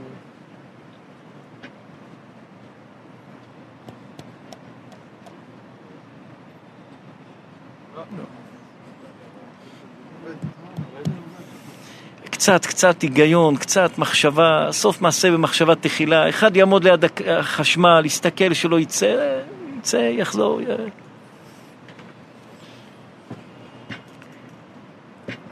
הלך אותו אלכסנדר מוקדון לעיר שקראו לה קציה. הלך למלך, אמר למלך, אני רוצה להיות איתך מתי שעושים משפט. הלך איתו ביום שעושים משפט, שתי אנשים קנו, אחד קנה בית, חורבה, שבר אותה, מצא זהב וכסף, בא למלך קציה ואמר למלך קציה, אני רוצה להחזיר לו את זה, ההוא אמר, מכרתי לך את הכל עם כל מה שיש בפנים, אל תחזיר לי את זה. המלך שאל אותו, יש לך ילדים? בן? אמר לו כן, אמר לו, יש לך בת? אמר, התחתנו ותיתנו להם את הכסף. אמר לו אלכסנדר מוקדון, איך אתה עושה כזה דין? שאל אותו מלך קציה, איך אתם עושים בכזה דין? אמר לו אלכסנדר מוקדון, אני הורג את זה ואת זה ולוקח את הכסף. אמר לו מלך קציה, האם יש לכם חיות, בהמות בארץ? אמר לו כן. אמר לו, אז אלוקים נותן לכם גשם וחיות לחיות בזכות הבהמות, לא בזכותכם, אין לכם זכות בכלל להתקיים. אחר כך אלכסנדר מוקדון בא לחכמים, ואמר לחכמים, אני רוצה ללכת לאפריקה. תיתנו לי עצה איך לנסוע לאפריקה. אמרו לו, אי אפשר לנסוע לאפריקה, אל תיסע. הוא אמר להם, אני לא שואל אתכם אם לנסוע או לא לנסוע, אני שואל אתכם איך לנסוע לשם. אמרו לו, תיקח חמורים לוביים ותקשור על, הג... על הרגליים של החמורים חוט, וכמה שתלך, החוט ילך, חוט מתגלגל, שמתי שתגיע לאפריקה, תדע איך גם לחזור. הגיע לאחרי הרי החושך, אפריקה, לא יודעים איפה, הגיע לאיזה ארץ שכולה נשים. רצה להילחם בהם. יצאה האישה, המלכה, לאלכסנדר מוקדון ואמרה לו, אם אני אנצח אותך, יגידו אישה ניצחה אותך, את אלכסנדר הגדול. ואם אתה תנצח אותי, יגידו אישה, ניצח אישה, אין בזה כלום. ואז אמר לה, תני לי לאכול, נתנה לו זהב, אה, לחם מזהב. אמר לה, מה אני אעשה עם לחם מזהב? מתי שהוא יצא משם הוא כתב, מתי שהוא יצא משם הוא כתב שהחוכמה שהוא למד באותו מקום זה חוכמה עצומה וחוכמה גדולה. בדרך חזור, שהוא חזר מהערים של אפריקה, הוא הגיע לאיזה מעיין, והיה אוכל דגים מלוכים, שהמלח ישמור על הדגים שלא יתקלקלו. היה אוכל דגים מלוכים, ובאמצע ששם אותם במעיין במים, הדגים חיו. אז הוא הבין שהמעיין הזה הוא מעיין מיוחד. הוא הלך אחרי המים של המעיין, הגיע לפתח של גן עדן, ככה המדרש מספר. ביקש להיכנס בתוך גן עדן, אמרו לו, זה השער לשם, צדיקים יבואו בו, רק צדיקים יכולים להיכנס. מי שלא צדיק, לא יכול להיכנס. אמר להם אלכסנדר מוקדון, אבל אני מלך. אמרו לו, אפילו שאתה מלך, אתה לא יכול להיכנס, רק צדיקים יכולים להיכנס בפנים. אמר להם, לפחות תיתנו לי משהו, ראייה שהייתי פה בגן עדן. נתנו לו ראש של גולגולת. חזר לארץ שלו. הגמרא אומרת, הוא שם את כל כספו בצד אחד ואת הגולגולת בצד שני. הגולגולת הייתה כבדה יותר מכל הרכוש הגדול של אלכסנדר מוקדון.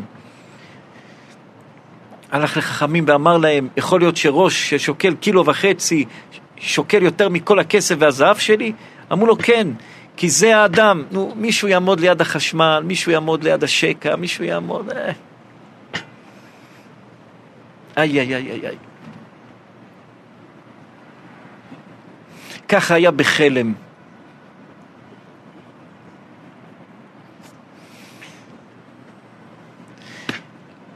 עמד, עמד אלכסנדר מוקדון ואמר לחכמים מה עושים. אמרו לו חכמים תשים טיפת חול בעין של האדם וכל התאווה תרד. שם קצת חול בעין של אותו גולגולת ופתאום הגולגולת הזאתי לא נהייתה שוקלת כלום והכסף והזהב שלו היה שוקל הרבה. משם הוא למד כמה שייתנו לאדם כסף, זהב, אלכסנדר מוקדון, כל הכסף שבעולם, כל מה שיש בעולם היה שלו, זה לא, זה לא משביע אותו. חול של מוות, קבר, זה משביע את האדם. נו, אז יותר טוב אולי לא לעמוד ליד.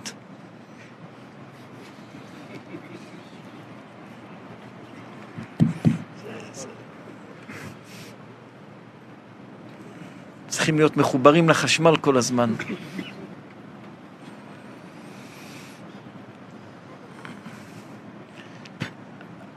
ואז אלכסנדר מוקדון בא לירושלים, אחרי שהיה בגן עדן, אז הכותים, השומרונים, שלחו לו ואמרו לו, היהודים לא ייתנו לך להיכנס לקודש הקודשים. אצלנו בשומרון, בהר גריזים, תיכנס. אמר להם, אני אלך ואיכנס. הגיע לירושלים, הגמרא אומרת שהיה אדם שקראו לו קוסה, קוסה בן נקיטה, לא זוכרים את השם. הגמרא אומרת שהוא הלך ועשה לו שתי אנפלאות, אנפלאות זה נעליים, מבד, ושם על כל נעל יהלום יקר.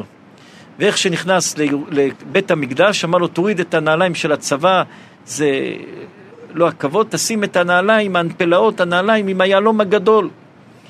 הוא שם, נכנס, הגיע לקודש הקודשים, אמרו לו חכמים, עד פה אנחנו יכולים להיכנס, מפה אי אפשר להיכנס לקודש הקודשים. בקודש הקודשים כתוב, הזר הקרב יומת. אותו כוסה, אותו אדם שהיה מלווה אותו, שעשה לו את הנעליים, את האנפלאות, אמר לו, אל תיכנס. אמר לו, אלכסנדר מוקדון, אני כן אכנס. והמדרש אומר שאותו אדם היה לו גיבנת בגב. אמר לו אלכסנדר, אני אכנס, ומתי שאני אצא, אני איישר לך את הגיבנת. כביכול אמר לו, אני אשבור לך את הגב. כביכול אני איישר לך את הגיבנת. אמר לו אותו אדם לאלכסנדר מוקדון, אומר המדרש, אם תיישר לי את הגיבנת, אז כולם יבואו להתרפות אצלך וגם ישלמו לך הרבה כסף ותהיה עשיר. ולא מסופר על ההמשך, נכנס, יצא, מה עשה לו, לא עשה לו, עד פה הסיפור. אז אלכסנדר מוקדון מלך על העולם, הגמרא אומרת שהוא היה עולה גבוה, היה לו נשרים כמו, היה הולך על נשרים, וכל העולם היה נראה לו כגלגל, והים היה נראה לו כחבית של מים. הוא למד חוכמה מאפלטון, הוא היה מאריסטו, היה חכם גדול והיה נבון גדול, והוא פרץ את החוכמה של יוון לרוב העולם, איפה שהוא הלך, היה רוצה לדעת איך עושים כך, היה מלמד את החוכמה של יוון, היה זורע את החוכמה של יוון בעולם. היה אדם עם כוח גדול, היה לו ארבע ילדים, לקחו את המלכות שלו, והקדוש ברוך הוא קרא את הילדים שלו לארבע רוחות השמיים. היה מחלוקת ומלחמה בין הילדים שלו, וכל המלכות שלו אחרי שמת התפזרה והתפרקה לארבע רוחות השמיים. רבי יונתן, זה אלכסנדר מוקדון להצלחתך. שהרב אמר על יואב בן צוריה, אז גם בשם של אלכסנדר חביב, כי זה מה שהוא נתן לו שמעון הצדיק. ניתן לך מתנה יותר טובה, הוא רצה תמונה בבית המקדש, אמר לו כל תינוק שיוולד השנה נקרא לו אלכסנדר. ועד היום... אלכסנדר, כן. ולפי היסוד של הרב, אם קוראים בשם של אדם, משמע שהוא כן היה צדיק. אז מה, באלכסנדר יש משהו קדוש? מסתם מה שאחר כך כמה אלכסנדרים היו צדיקים ועל שמם קוראים אלכסנדר. ובוודאי גם אה, היה לו יסוד שהוא זכה למלכות, לדברים. מעשה, באותו אדם עם אישה, איפה, הגמרא הזאת, רבי יואל? מעשה, בנדרים. כל אדם נולד בשעה, נולד בזמן, נולד בכוח. יראו גמרא מפחידה, גמרא מפחידה.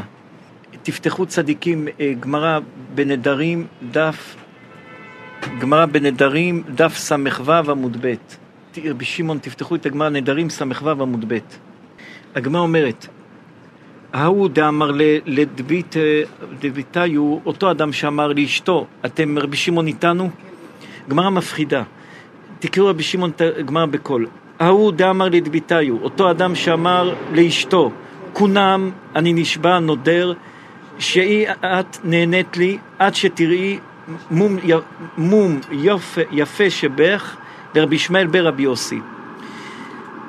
היה אדם שהאישה שלו הייתה אישה לא, לא, לא נעה, מכוערת בצורה קשה ביותר, והוא הלך ואמר לאשתו, אני נודר, עושה נדר, שאסור לך ליהנות מכלום שלי, מכסף שלי, מאוכל שלי, מכלום, עד שתראי משהו אחד יפה וטוב שיש בך לרבי ישמעאל ברבי יוסי.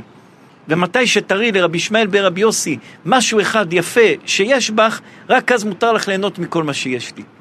זה צריך להיות אדם שהיה כועס מאוד מאוד מאוד. הלכו לרבי ישמעאל ברבי יוסי, ואמרו לו, מה עושים? רבי יעקב אמרו לרבי ישמעאל ברבי יוסי, מה עושים? מצב בעייתי, מה עושים? אמר להם, שמא ראשה נאה, שאל אותם רבי ישמעאל ברבי יוסי, שמא הראש שלה נאה, הראש שלה יפה? אמרו לו, סגלגל. לא, אמרו לו, הראש שלה לא נאה, הראש שלה לא טוב. אמר להם, שמא שערה נאה, אולי השערות שלה יפים? אמרו לו, לא, דומה להניצי. רבי שמעון, מה רש"י אומר? על הניצי פשתן. אמרו לו, אמר להם, אמרו, השיער שלה דומה לפשתן. אמר להם, שמא עיניה נאות, העיניים שלה אולי יפות? אמרו לו, לא, טורטרות הן. שמא אוזניה נאות, אולי האוזניים שלה נאות? אמרו לו, לא, כפולות הן. שמא חותמה נאה, על רבי שמעון, בלום, האף שלה מכווץ. שמא שפתותיה נאות, אמרו לו, אבות הן. שמא צווארה נאה, שקוטו, אמרו לו לא. שמא קרסה נאה, צבאו. שמא רגליה נאות, רחבות הן. כשל אווז, אוי ואבוי. שמא שמע נאה לחלוכית. אה, אה, ואז אמרו לו, אה, שמא השם שלה נאה, אולי השם שלה הוא שם יפה. אמרו לו, לחלוכית שמה. אמר להן, יפה, קוראים אותה לחלוכית, שהיא מלוכלכת במומין ושריה. זהו, הלך, התיר להם להתחתן, אמר, כן, השם שלה יפה לחלוכית. ואם לחלוכית, השם שלה נכון, באמת הכל נכון, זה הדבר היפה שמצאתי בה, לחלוכית, מצאתי בה דבר נאה, מותרת לבעלה, עכשיו תלכי לבית, הכל בסדר. גמרא מפחידה. מה, מה, הגמרא, הגמרא לא פשוטה, מה, מה הגמרא אומרת פה? הראש שלה לא יפה, השיער שלה לא יפה, העיניים שלה לא יפות, השפתיים שלה לא יפות, הצוואר שלה לא יפה, הכל הכל לא יפה, הכל לא יפה, אז אין לו איך להתיר את הנדר. מה שמה? לחלוכית. גם שם מסכנה קראו לה לחלוכית. אז הוא אמר, זה טוב מאוד, לחלוכית שמה זה טוב מאוד. אז זה התר על הנדר, מצאתי בה דבר יפה, מותרת לבעלה. במה, לחלוכית זה נקרא שם יפה והתיר לה את הנדר? מי, מי, מי, מי יסביר לנו זה? רבי, לחלוכית שמה, יתיר לה את הנדר בזה לחלוכית שמה? כן, צדיק. אומרת רמזים זה טוב. אז זה מלאך טוב, לחלוכית, זה מלאך טוב. אפילו 999 חלקים במלאך רע, ורק חלק אחד טוב במלאך, כבר מציל אותו. גם האדם עצמו, זה הרמז פעם, הלחלוכית, הנקודה, הנקודה שהיא... אז כביכול אתם אומרים את זה ברמז, לחלוכית זה הלחלוכית, אחד מליץ. חזק, רבי שמעון חזק, טוב, טוב, טוב. רבי אייזיק זה גמרא מפחידה. הראש לא יפה, הצוואר לא יפה, העיניים לא יפות, השיער לא יפה, השם לחלוכית. וזה הדבר היפה והנכון, וזה, על זה התיר את הנדר. בזה אפשר להתיר את הנדר? מה, הנקודה היפה שקוראים לה לכלוך? לחלוכית?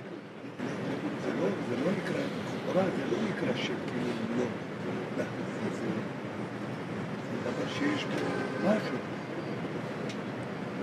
רבי אייזיק, אנחנו עכשיו נסתכל בעיניים תובעניות, לחלוכית, כביכול הכל, לחלוכית מה? מה לחלוכית? שמה? תתעמקו בזה צדיק, ת- תגידו לנו, כן צדיק? מה אנחנו בבעיות גדולות היום, העולם, איפה היהדות, איפה אנחנו עומדים, להראות לך שהחכמים שלנו אפילו על כל כך הרבה מגרעות, מחפשים את הטוב. מחפשים את הטוב. אתם יודעים מה חשבנו רבי אייזיק על הגמרא הזאתי? מה חשבנו על זה בליל כיפור, על הגמרא הזאתי? הגמרא הזאתי בליל כיפור למדנו אותה, בלילה. מה חשבנו על הגמרא הזאתי בליל כיפור? מה פירוש לחלוכית שמה? ועל זה הוא התיר את הנדר. אותו אישה ידעה, הכל אצלה לא בסדר. יש הרבה אנשים, לכולנו יש מומים. אבל מי, כל אחד יודע לשמור על המומים שלו יותר בשקט, שלא יראו אחד המום שלו כך, אחד המום שלו כך, אחד המום שלו בנפש, אחד המום שלו שהוא כעסן, אחד המום שלו שהוא פחדן, אחד המום שלו שהוא ביישן, אחד המום שלו בגוף הוא מסתיר אותו, אחד המום שלו, כל אחד, כולם יש מומים, אין אדם מושלם. אבל אדם מסתיר את המום והוא משתדל לעשות להפך ולהראות שאין לו מום והוא חזק ואין לו מום והוא לא פחדן. כל האנשים שמראים שהם גיבורים הם הפחדנים הגדולים. כל האנשים שמראים שהם האמיצים הם האנשים שהם בכלל לא אמיצים. כל האנשים מסתירים בזה שהם זה הגנה. מתי שאתה תוקף, סימן שאתה חלש, אתה מגן על עצמך. אז אותו אישה, היא לא ניסתה להגן, לא על היופי פה, היא ידעה ששמה לחלוכית, היא ידעה שהיא לחלוכית, הטוב של ידעה שהיא ידעה את המעמד שלה. וזה מה שהוא אמר, בזה עלית לכל. זה הגדולה של האדם, שהוא יודע אם יש לי טעות, זה הטעות שלי. אני לא מסתיר את זה בזה שאני מעביר את הטעות למישהו אחר, ואני מאשים אחרים, ואני מאשים את כל העולם חוץ להאשים את עצמי. אז אותו אישה, מה היה המיוחד שבה? שהיא יודעת שזה לחלוכית שמה, היא ידעה שהכל לכלוך. ידעה שהכל לא טוב. וזה, מי, מי מצא? רבי ש... משה, בקול ברוך מבנים אשר. לא, רגע, רגע, קודם הפסוק, אחר כך רש"י.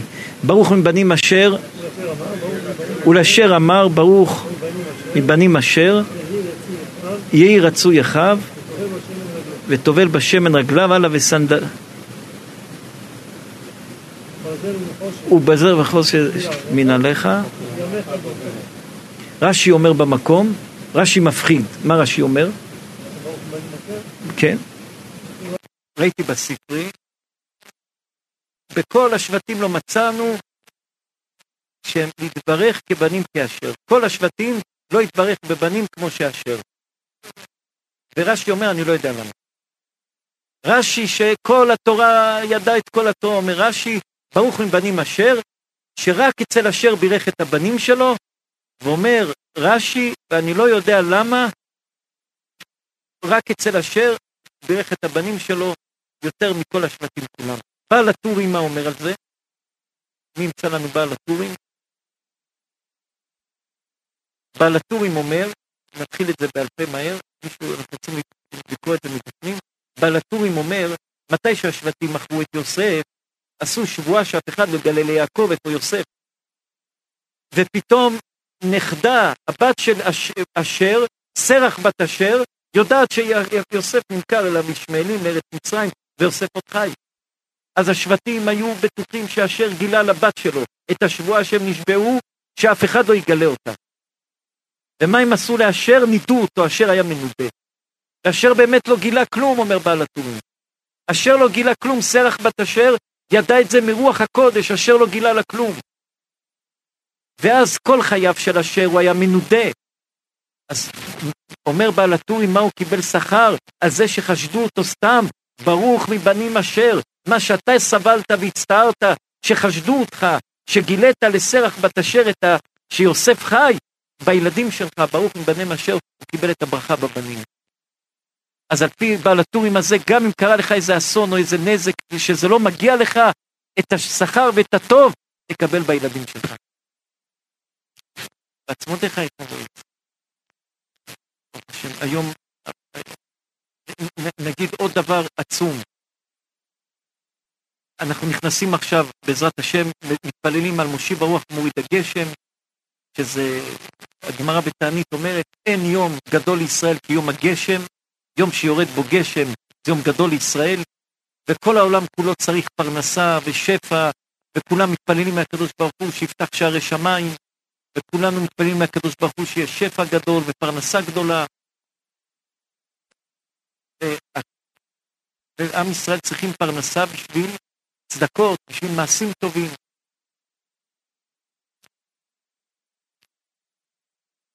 יש גמרא, שהגמרא אומרת, שלמה נפסק הגשם?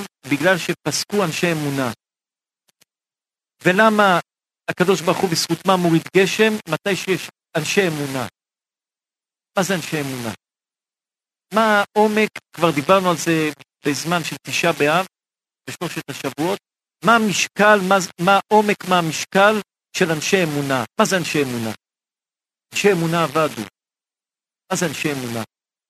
ביצחק, בזכות הדבר תורה זה, יהיה, יהיה לכם ישועה גדולה רבי יצחק.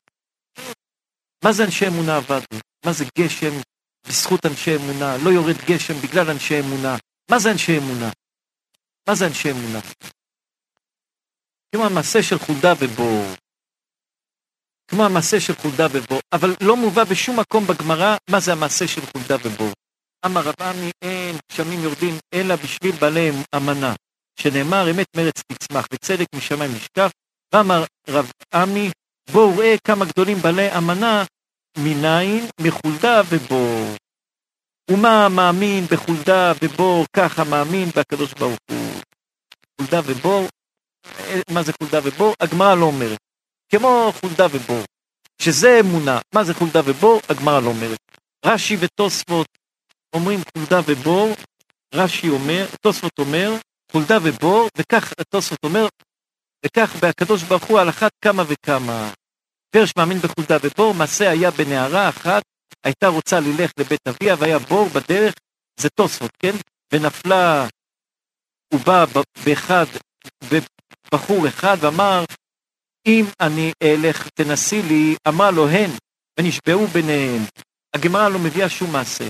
תוספות אומר, תוספות אומר, הוא בא בחור אחד ואמר לה, אני מהלך תנסי לי, אמר לו הן, ונשבעו ביניהם שהוא לא יישא אישה אחרת והיא לא תישא לאיש אחר, ואמרו מי מעיד בינינו, והייתה חולדה אחת הולכת לפני הבור, ואמרו לו שניים בור וחולדה היו עדים בינינו והלכו לדרכם, והיא עמדה בשבועתה והוא נשא אישה אחרת וילד בן אחד, ובא חולדה ונשכתו ומת, וילד לו בן שני ונפל לבור ומת, אמר לו אשתו מה זה המעשה? שהגיע לנו שלא כשאר בני אדם, נזכר השבוע וסיפר לאשתו כל המעשה, אמרה לו אם כאן חזור וככנה, וכתב לה גט והלך ונשא את הבתולה, והיינו דאמרי המאמין בבור וחולדה שהעמידו עדותם. זה מה שתוספות מביא, הגמרא לא מביאה בשום מקום מה זה חולדה ובור. תוספות מביא שחולדה ובור זה סיפור שאחרי שאלה אותה, תבע אותה לעבירה, אמרה לו... באיזה עם אתה?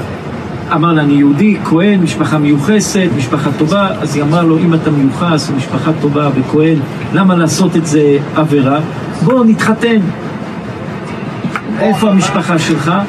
נעשה קידושין כמו שצריך, נעשה דבר הכל כמו שצריך ונתחתן, למה בעבירה? נשבעו אחד לשני שהתחתנו, אמרו מי העדים? הייתה חולדה אחת עוברת כנגדן, חולדה עברה והבור, והבור. אמרה לו השמיים בחולדה זו ובאר זו יהיו עדים שאין אנו מכסים זה בזה. נשבעו, עשו ביניהם שבועה, חולדה, בור, השמיים ששומרים על השבועה, וזה מה שעושים, מתחתנים. הוא הלך ושכח. הלך ושכח. ואותה הנערה עמדה באמונתה. היא נשארה באמונה שלה, והוא הלך ושכח, התחתן עם אישה, נולד לו ילד. יום אחד בא חולדה, נשכה את הילד ומת. תוספות אומר בור, אנחנו חושבים שם לא כתוב בור, או שכן כתוב. הייתה משמר ביתה היא איבדה את דעתה, השתגעה. היא השתגעה, נקפתה. מה זה נקפתה?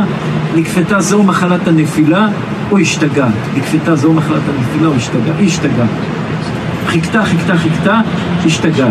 הוא הלך, התחתן, ילד ילדים, באה חולדה, הרגה את הילד, כשהגיע לשלושה חודשים חנקתו חולדה ועוד התעברה וילדה זכר ונפל לבור. אשתו שאלה אותו, מתי שאדם רואה אסונות לא מובנים, אשתו שואלת אותו מה זה? מה זה? למה חולדה דווקא הרגה את הילד? למה הבור דווקא הרג את הילד?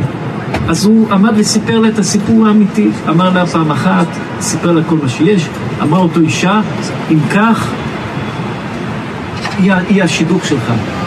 לך תתחתן איתה. תן לי גט, נתן לה גט, הוא הלך לאבא של אותו נערה, שאל על אותו נערה, אמרו לו, נכפתה, השתגעה. הלך לאבא שלה ואמר לאבא שלה, אני מקבל אותה. עם כל המומים שבה, היא משוגעת, נכפתה, לא, מה שיש בה אני מתחתן איתה. כיוון שהלך, סיפר לה את כל הסיפור, מה היה ואיך היה, מיד חזרה לדעתה. והתחתן איתה והכל היה טוב.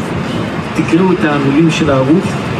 אמרה לו הפנים בבריתי, עמדתי מיד התיישבה דעתן, פרעו ורבו בבנים ובנכסים, ועליה אמר זכו הכתוב, לבנים, זכו לנכסים, ועליהם הכתוב אומר, עיניי בנאמני ארץ. בעיניי בנאמני ארץ, שמתי שיש אמונה, זכו גם לבנים, זכו גם לנכסים, זכו להכל. עכשיו, כל, כל הסיפור הזה הוא סיפור תמוה ביותר.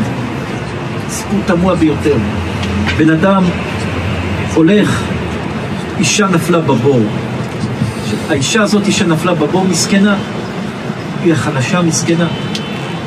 אותו אדם שלמעלה הוא מציל אותה ותובע אותה לעבירה.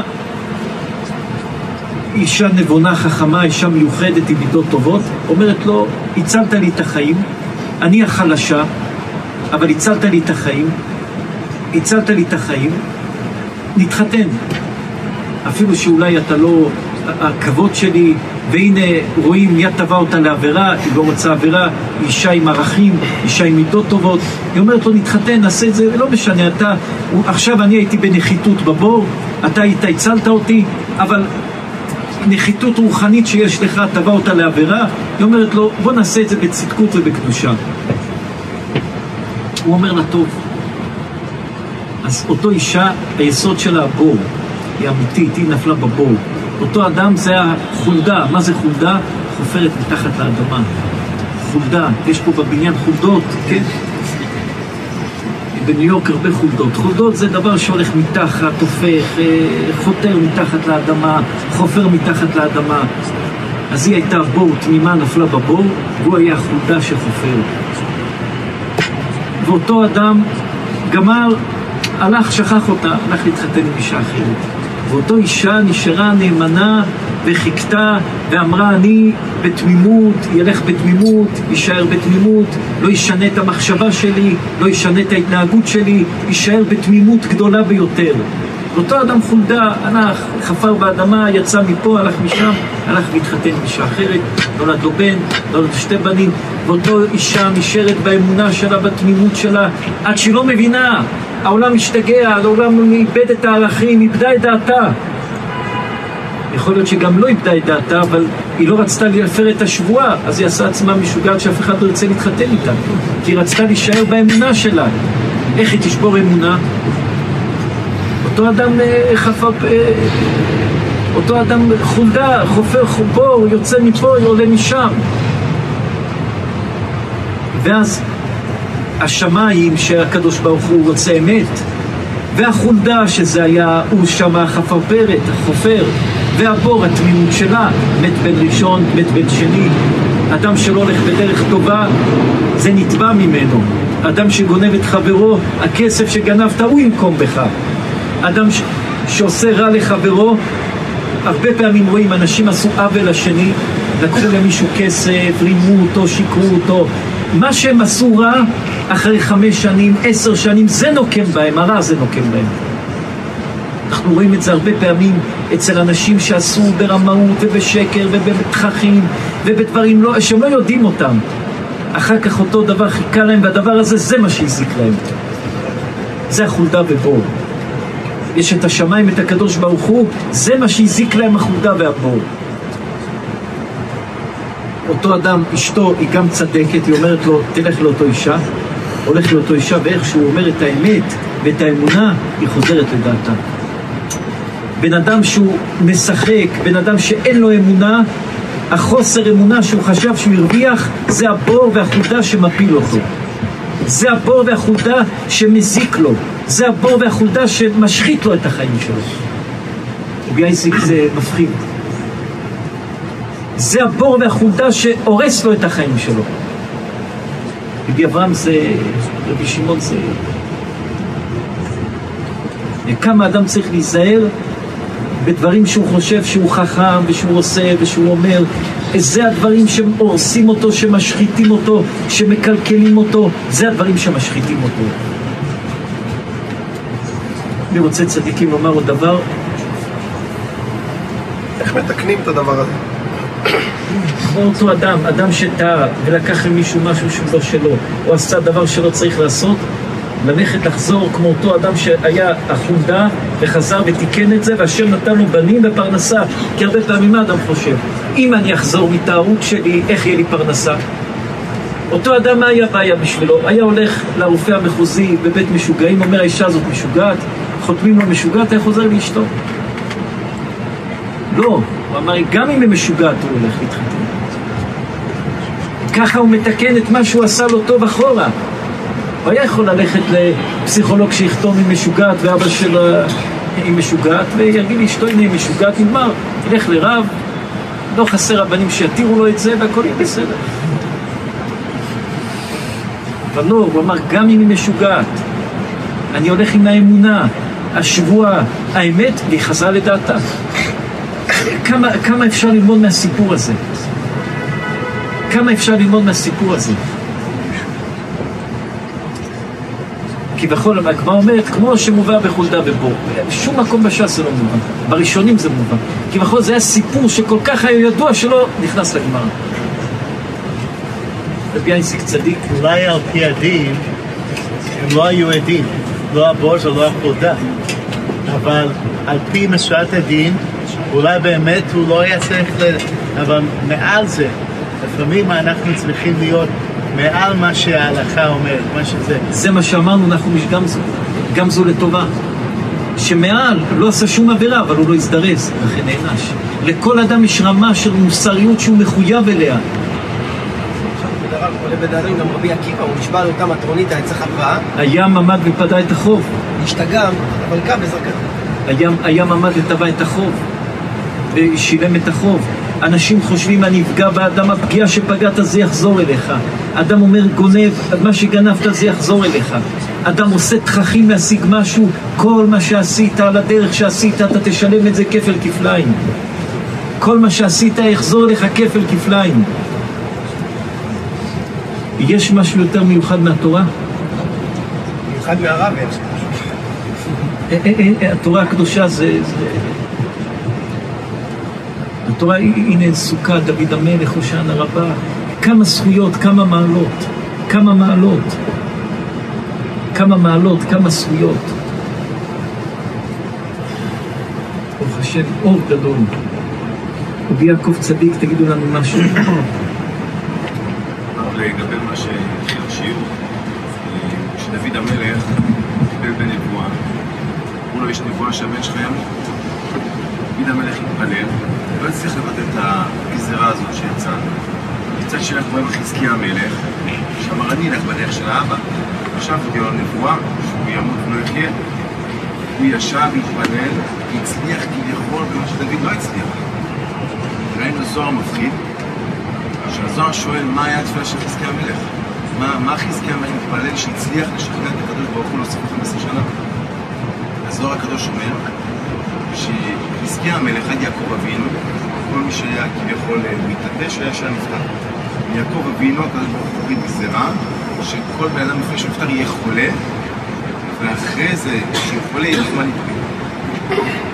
אה, להיפרד מכולם, ואז אה, הוא מתפטר.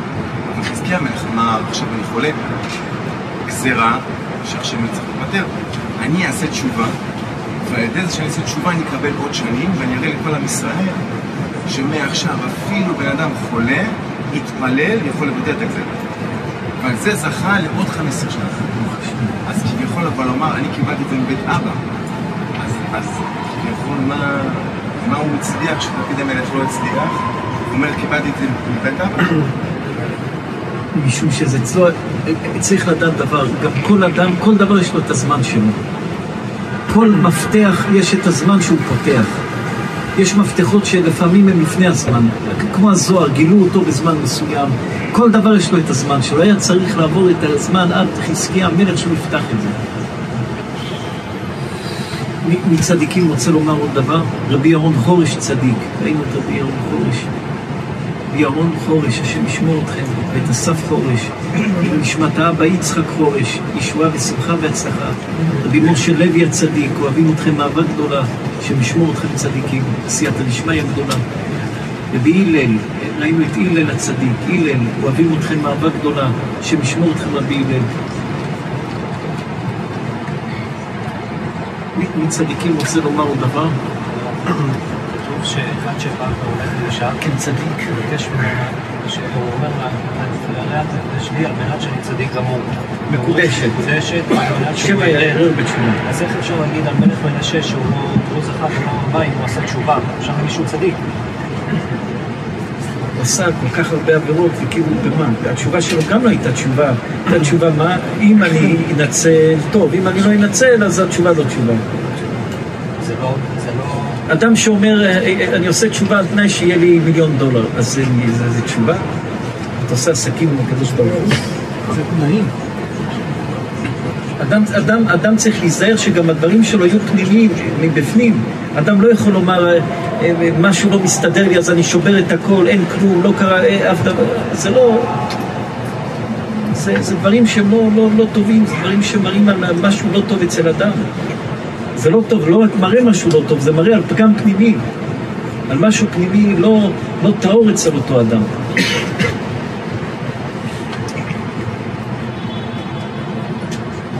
רבי יניב צדיק, אוהבים אתכם, השם ישמור אתכם וישמח.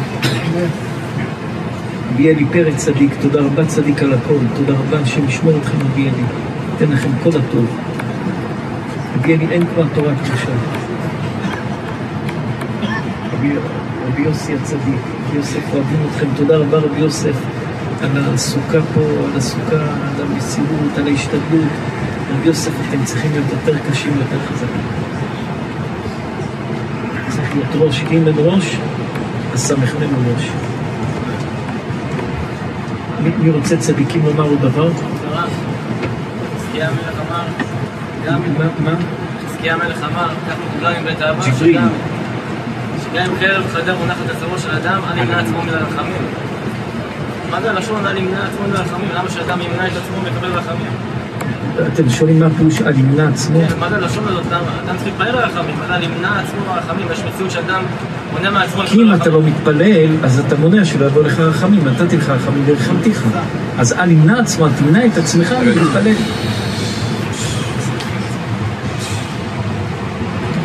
זה הפירוש של ימנע עצמו. מי רוצה עוד לומר דבר? רבי יעקב, אתם לומדים הרבה זוהר. לחזק את הזוהר, צריך קפה באלול, הרבה סטים פה. ומשה כמה סטים עשיתם? כמה קיבלתם על עצמכם? על. כמה שנה שעברה עשיתם? 80? השנה 150?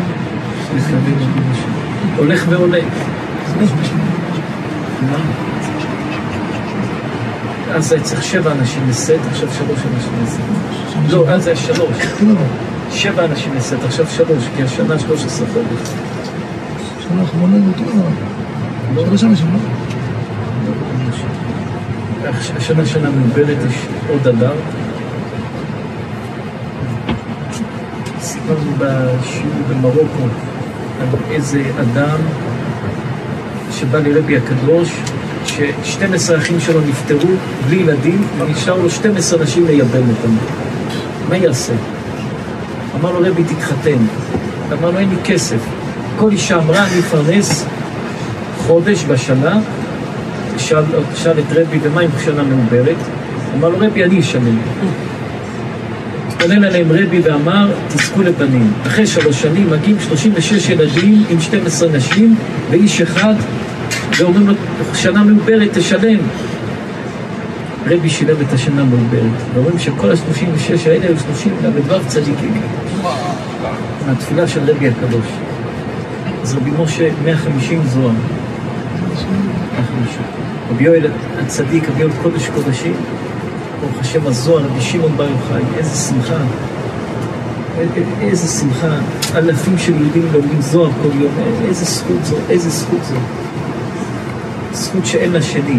מי זה, שזה, מי זה? כן, יש לי שאלה. כן, צדיק. כבוד הרב. שמעון אמזלג. שמעון? שמעון אמזלג. שמעון אמזלג. אמזלג, אמזלג. כן. יש לי שאלה, מה אנחנו מבקשים כשאנחנו אומרים עלינו ופחד יצחק? מה אתה אומר לנו? מה זאת אומרת ופחד יצחק?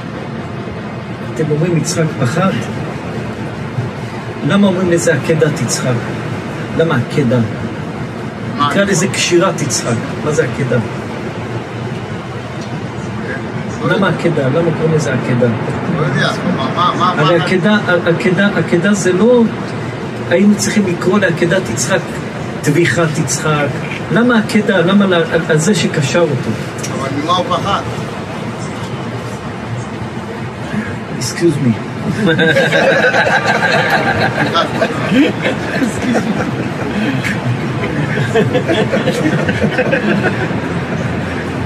רבי המזנק.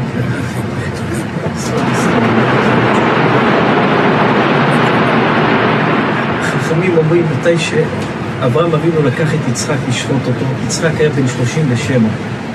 ויצחק הבין שעומדים לשחוט אותו. אז יצחק אמר לאבא שלו, אבא, אני פוחד לא לברוח, לזוז. ואז הוא אמר לאבא שלו, תעקוד אותי, תקשור אותי. אז מה אנחנו אומרים מהקדוש ברוך הוא? הקדוש ברוך הוא, יצחק אבינו שהוא קורבן, והוא אחד מאבות העולם. הוא פחד מהיצר הרע ואמר, תקשור אותי, אז אנחנו, אתה רוצה לדון אותנו? עננו, פחד יצחק, יצחק פחד מהשטן, אז מאיתנו אתה לא, לא רוצה שאנחנו... אחד לא עומד ליד השני, הוא פחד יצחק. אני יכול להגיד מה אני חושב? שאלתם מה אני חושב. לפי דעתי, אני הבנתי את זה בתשובה אחרת, שאנחנו צריכים, כלומר, אנחנו לא יכולים לבקש מהקדוש ברוך הוא, עלינו הוא פחד יצחק, אנחנו גם. לפי דעתי, שיצחק לא פחד בכלל, היה באמונה שלמה. הוא לא פחד. אז למה אנחנו אומרים פחד יצחק? כי פחד יצחק, הוא פחד לא להאמין במצב שלו. אבל האם הוא פחד? הוא פחד לאבד כבוד עם הקדוש ברוך הוא, אבל אני לא חושב שהוא פחד, הרי אם אנחנו מבקשים, הוא פחד יצחק, יכול, תן לי להיות כמו יצחק. טוב, טוב צדיק. לא לפחד. יש לכל אחד זכות לחשוב איך שהוא חושב. חזק, טוב. ודאי יש בזה סודות עצומים. כן. מי- רוצה עוד לומר דבר צדיקים?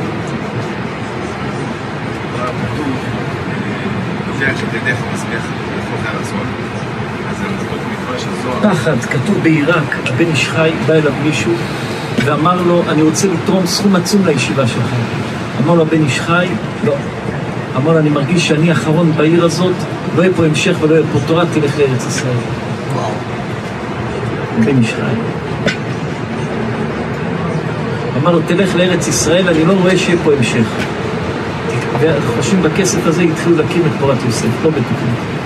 אמר לו, תלך לארץ ישראל, בעיראק נגמר, לא יהיה המשך. הבן איש חי, הבן איש חי, קודש קודשים, לא הבן איש חי. הסיפור, הזה הוא באמת רצה, הוא היה כן אבל בישראל אני רוצה לפתוח בית חולים אמר לו תפתח ישיבה. נתן לו, זה משפחת כדור. משפחת כדור. הם היו בהודו, הם היו שלוש ארבע אחים. כן. איך קראו לאחות? לאחות שאח לקח לה את הניהול של העסקים. קראו לאחות, איך קראו לאחות? היו גרים בלונדון אחרי כן. איך קראו לאחות? סיפרנו את זה קצת. בטורקיה. גם בטורקיה. מנסים להיזכר איך קראו לאחות. היו עושים עסקים עיראק, הודו ולונדון. הם, הם אה, משפחה שזכתה לדברים גדולים. הבן איש חי, הבן הבן איש חי היה מלאך השם צבאות.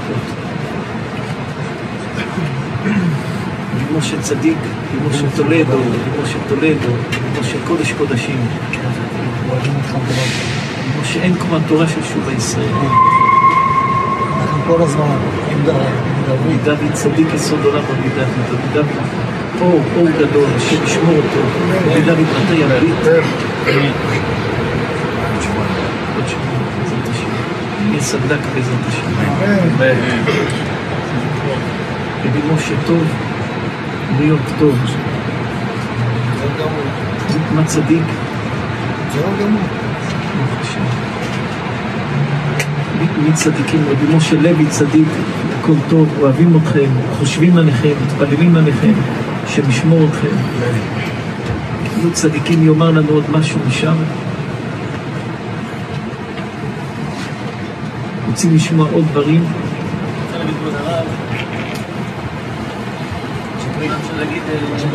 למה עקדת מצווה? גבריאל, למה עקדת גבריאל הצדיק? האדם כלל לא חושב שהוא יכול לעזור לעצמו, תמיד יש לו עצות איך להתנצל, איך לעשות, איך להסתדר לבד. מה שאדם קשור, אבל לא יכול לעזור לעצמו. כל העניין של העקדה, שאדם ירגיש כאילו קשור, רק השם יכול לעזור. אז אנא, שיש עצות בנפשי, מה שכבוד הרב אמר את היסוד. רבי אריאל ידיד הצדיק, אריאל צדיק, יגידו לנו משהו, רבי אריאל קודש קודשים.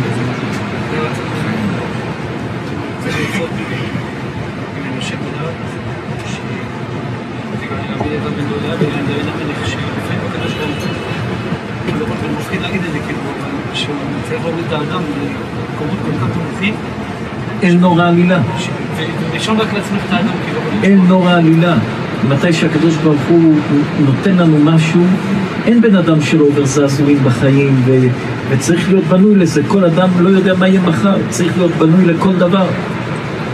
מי שחושב שהחיים ילכו איך שהוא רוצה ואיך שהוא חושב, טועה טעות חמורה. אדם צריך להיות חכם ולהתנהל בחוכמה ולהיות מוכן לכל דבר. המכין מצעדי גבר, מה פירוש המכין מצעדי גבר? מכין מצעדי גבר, מתי שאדם, וזה זה הגדולה של אדם, שאדם צריך לדעת, אם נסתכל על נחום איש גמזו, מה שסיפרנו.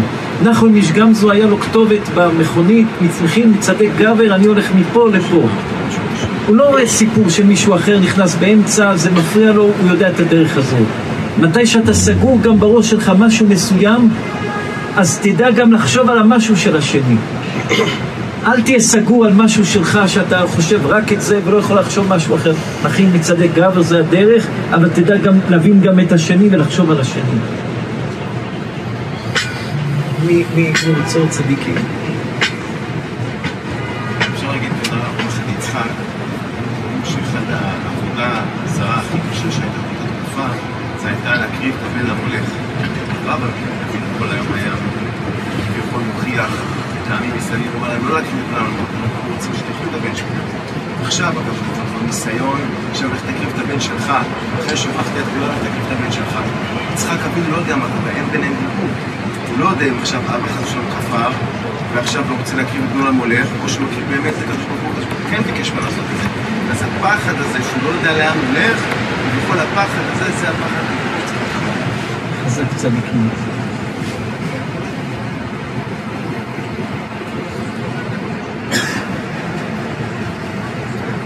מה צדיקים?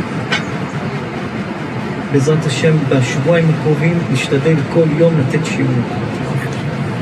נהיה כל יום ביחד, וכל יום, בעזרת השם, כל יום שיעור תורה. יראו כמה זמן אנחנו יושבים, שלוש שעות. שלוש שעות. שלוש שעות של דברי תורה, דברי אלוקים חיים. ליל הושענא רבה זה חידושים גדולים, חידושים עצומים, זה נחת בשמיים, נחת לדוד המלך. אנחנו לא יודעים אם בניו יורק, במנהטן היה כזה דברי תורה בליל הושענא רבה פעם. חידושים עצומים, וזה בעזרת השם הזכות של כולם, כל, כל כלל עם ישראל. הקדוש ברוך הוא ינתק את הדינים, ייתן הצלחה גדולה, וברכה גדולה. איך צדיק בישיבה בסן פרנסיסקו טוב? תספרו לנו קצת, תהיו בשמחה. אשר תספרו לנו מה קורה. בקול, בקול. אתם יודעים, אמרנו פעם, במסעדות בצרפת, במקומות, עושים חושך. למה? כי יש לאדם חושים. ומתי שכל החושים פעילים, אז הם לא מאה אחוז, זה מתחלק. אם חוש אחד לא פעיל, החושים האחרים יותר פעילים. עושים חושך שחוש הטעם יהיה יותר טוב. אם האור יהיה חזק, אז השמיעה פחות, הראייה פחות. לכן עושים חושך, אז החושים האחרים יותר חדים. אז הטעם יותר טוב, וטועמים את זה יותר טוב, לכן עושים החושך. אז פה יש גם אור, וגם אנחנו לא רואים טוב, וגם הכל, הכל צדיק. משתדלים כבוד הרב, שבהרבה ציבור שעוזרים להם בשמירת שבת. אבל בסן פרנסיסקו זה נראה, כבר היינו שם, זה קצת. המצב שם, כבוד הרב. זה לא מה? ברוקלין. יש פה הרבה, יש שם הרבה בעיות של גבויות, סמים, בסוף טרפות, מסעדות. שם אנחנו, זו העבודה שלנו. אבל יש שם תורה, אנשים באים לישיבה. הצדיקים שקרובים אלינו הם אהובים וחביבים, אבל אתם מאוד מקרבים עוד אנשים. ודאי, כבוד הרב, אנחנו עושים איזשהו סביב לסן סן חוזה, סן עבודה מסביב. ברוך השם. תגדילו את שיעור הישראל שם, עוד שיעורים, עוד תורה. כמה זוהר אתם מחלקים שם? כמה קיבלתם לעצמכם? חמישים. בסן פרנסיסקו חמישים זוהר, זה משיח צריך לבוא. משיח צריך לבוא. בסן פרנסיסקו חמישים זוהר. אנחנו בטוחים אם יהיה מאה יבוא המשיח ודאי. יבוא לסן פרנסיסקו לא.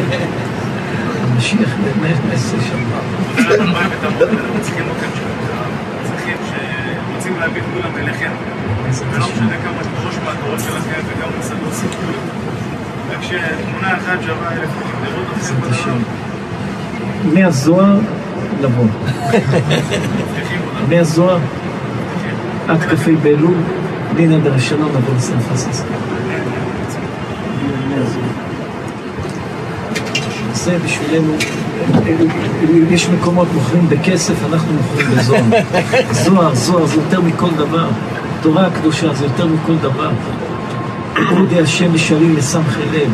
הפקודים של הקדוש ברוך הוא ישרים לסמכי לב. בעזרת השם יהיה לכם ברית שלך, ואנחנו נבוא לברית מילה. אמן.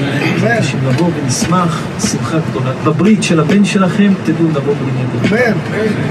אמן. מי מי רוצה עוד? זוהר, זוהר, זוהר. אני רוצה עוד זוהר. בשמעון כמה זוהר אתם עשיתם? עדיין ממשיכים. 200 כמה? אנחנו זוכרים רק ל... כתוב ב... כתוב באיזה גמרא זה כתוב? שאם פוגעים בך, אם מישהו אומר לך, מישהו אמר לך משהו רע, תחשוב תמיד, אה, אמרו עליי קצת, והוא מנפח את זה למשהו גדול. ואם אתה רוצה להגיד דבר, תחשוב שזה יישמע הכי גדול שיש בעולם. אנחנו נביא לכם את הגמרא, איפה הגמרא אומרת את זה? שאומרים לך, מישהו אמר עליך, יגידו לך, אמרו עליך ואמרו עליך, תגיד, הם לוקחים פירור ועושים איזה סיפור גדול. אבל כשאתה עומד להגיד דבר, תחשוב בראש, עומדים להגיד כזה דבר, מה שאני אומר זה כל כך עומד להיות בעיה גדולה, ואז אתה תיזהר יותר ממה שאתה אומר. אז אנחנו מתי שזוכרים קצת שוכחים, אז רוצים לשמוע יותר. רבי שמעון, כמה זוהר?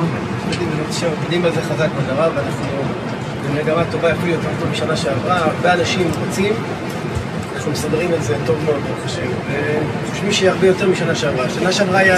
חושבים, חושבים, כמה? לא סופרים עדיין, אבל עומדים חזק עם כולם. השם. כמה? יכול אפשר... כל מי שהיה שנה שעברה הוא עדיין רשום, אז הם ממשיכים, ברוך השם מוסיפים מלא. כמה שנה שעברה למדו? לא זוכר את המספר.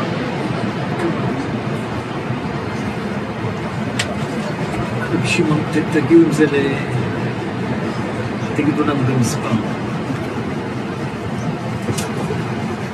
ברוך השם.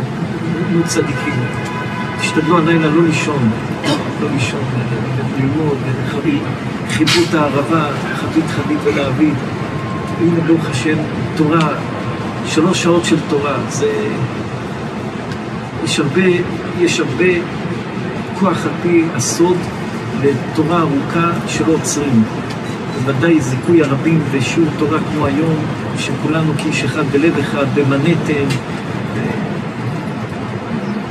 זה, יש בזה כוח עמוק, ועוד אחר כך מאות אלפים רואים השיעור הזה. אז זו זכות שאין לה שני. נו צדיקים, עוד מי, אתם צדיק, תגידו לנו משהו צדיק. כל אחד יש לו חלק בתורה הקדושה, כולם אהובים, כולם חביבים. הנה אפילו גם הרמקול שרדנו איתו עם כל התקלות, וכל ה- כל הבמפרים שהיו בדרך עם הרמקול. מי צדיק?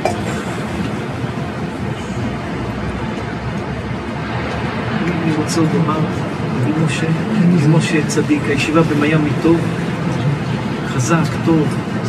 כמה אנשים היו בסוכות? ובכיפור? 400. כמה? 400. 400. מתפללים, מתחזקים. הרבה אנשים שמגיעים בכיפור, מגיעים כל השנה, באמת, מושכים אותם. לחזק את כולם.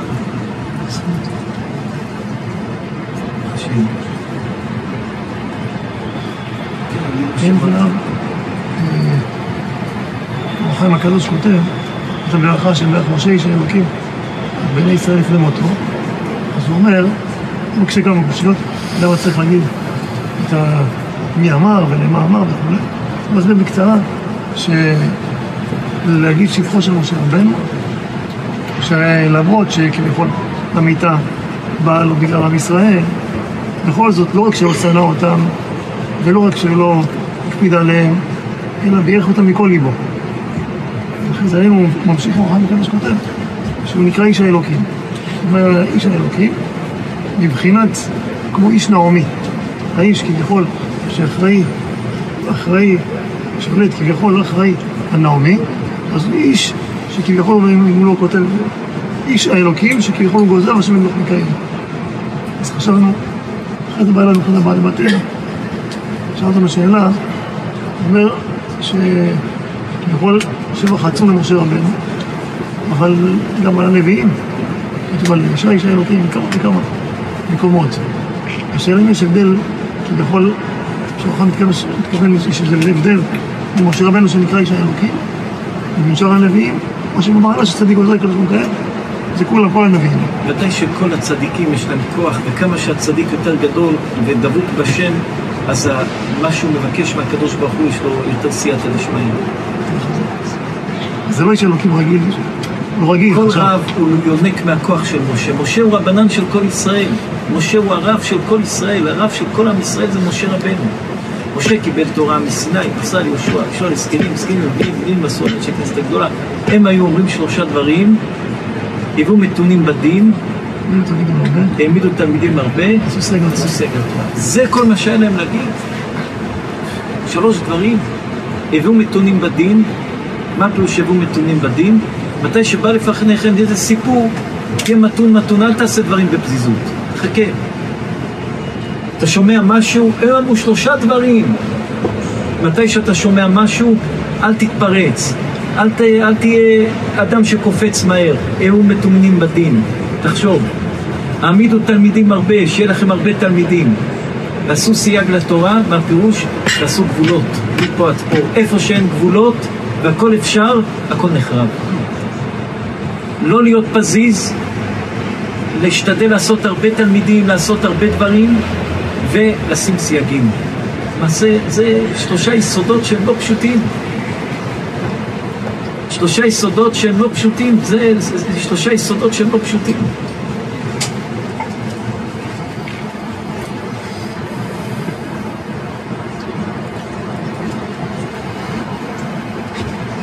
צדיקים, מי רוצה עוד?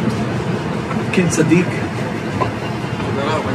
רק רוצה להגיד לך כמה פשוט בן אדם יכול להבין בחיים.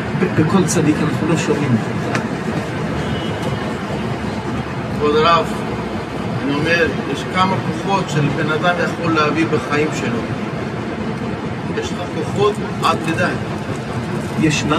יש לך כוחות עד בלי. אתה נותן לכל עם ישראל כל כך אה, חזקה, שאלוקים יברך אותך, ירפא אותך, וייתן לך רק, בעזרת השם, במעשים טובים שאתה נותן לכל הבן אדם. יש לנו דבר...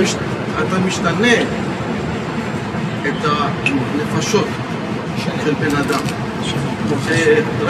אנחנו אוהבים את הקדוש ברוך הוא אהבה גדולה. לקדם את כל עם ישראל בגאולה שלמה. יש לנו אהבת השם עצומה ואהבת ישראל עצומה. והכל זה, יש לנו ייסורים, כאבים, לא פשוט, אבל אהבת השם ואהבת התורה ואהבת ישראל. מי, מי רוצה צדיקים לומר עוד דבר? צדיקים, אוהבים אתכם אהבה גדולה. שלום צדיק, ברוך הבא, ברוך הבא. אוהבים אתכם, שמחנו בכם ברבת, שמחים בכם במנהטן. בעזרת השם אולי ניפגש בצ'יינה. מה עיר הבירה של צ'יינה? כן צדיקים?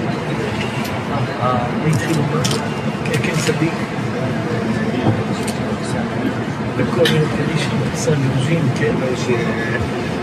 לנו בשמיני עצרת אנחנו לא מזכירים את אה, הצדיק. יוסף, אה, אנחנו רוצים יעקב, דוד ושלמה לא מזכיר, את יוסף הצדיק. אה, ובשמיני עצרת אנחנו, ואין לנו בשמיני עצרת אנחנו גם לא מזכיר את שלמה המלך. הוא אומר שיוסף הצדיק הוא היה השפע שמשפיע על כל העולם. לא רק אה, לכל אומות העולם ולא רק לישראל. אז שבכל שבע הימים האלה היו מקריבים 70 פנים כנגד 70 אומות העולם. אבל בפס, אבל בשמיני עצרת הוא אומר, פה ביום הזה אני, אני ואתם שמחים. אז, אה, מהשפע הזה שהוא לא יכול, יוסף הצדיק לא מוזכר שם, יוסף הצדיק משפיע לכל עם ישראל, ושם הקדוש ברוך הוא רוצה שזה רק אני ואתם, אז שלא יהיה שפע לכל אומות העולם. עצום, עצום, עצום צדיק, השם ישמור אתכם, אוהבים אתכם. איפה אח שלכם? צדיקים, אוהבים אתכם באהבה גדולה. איפה אח ב... נו, מנהטן זה טוב מווגאס.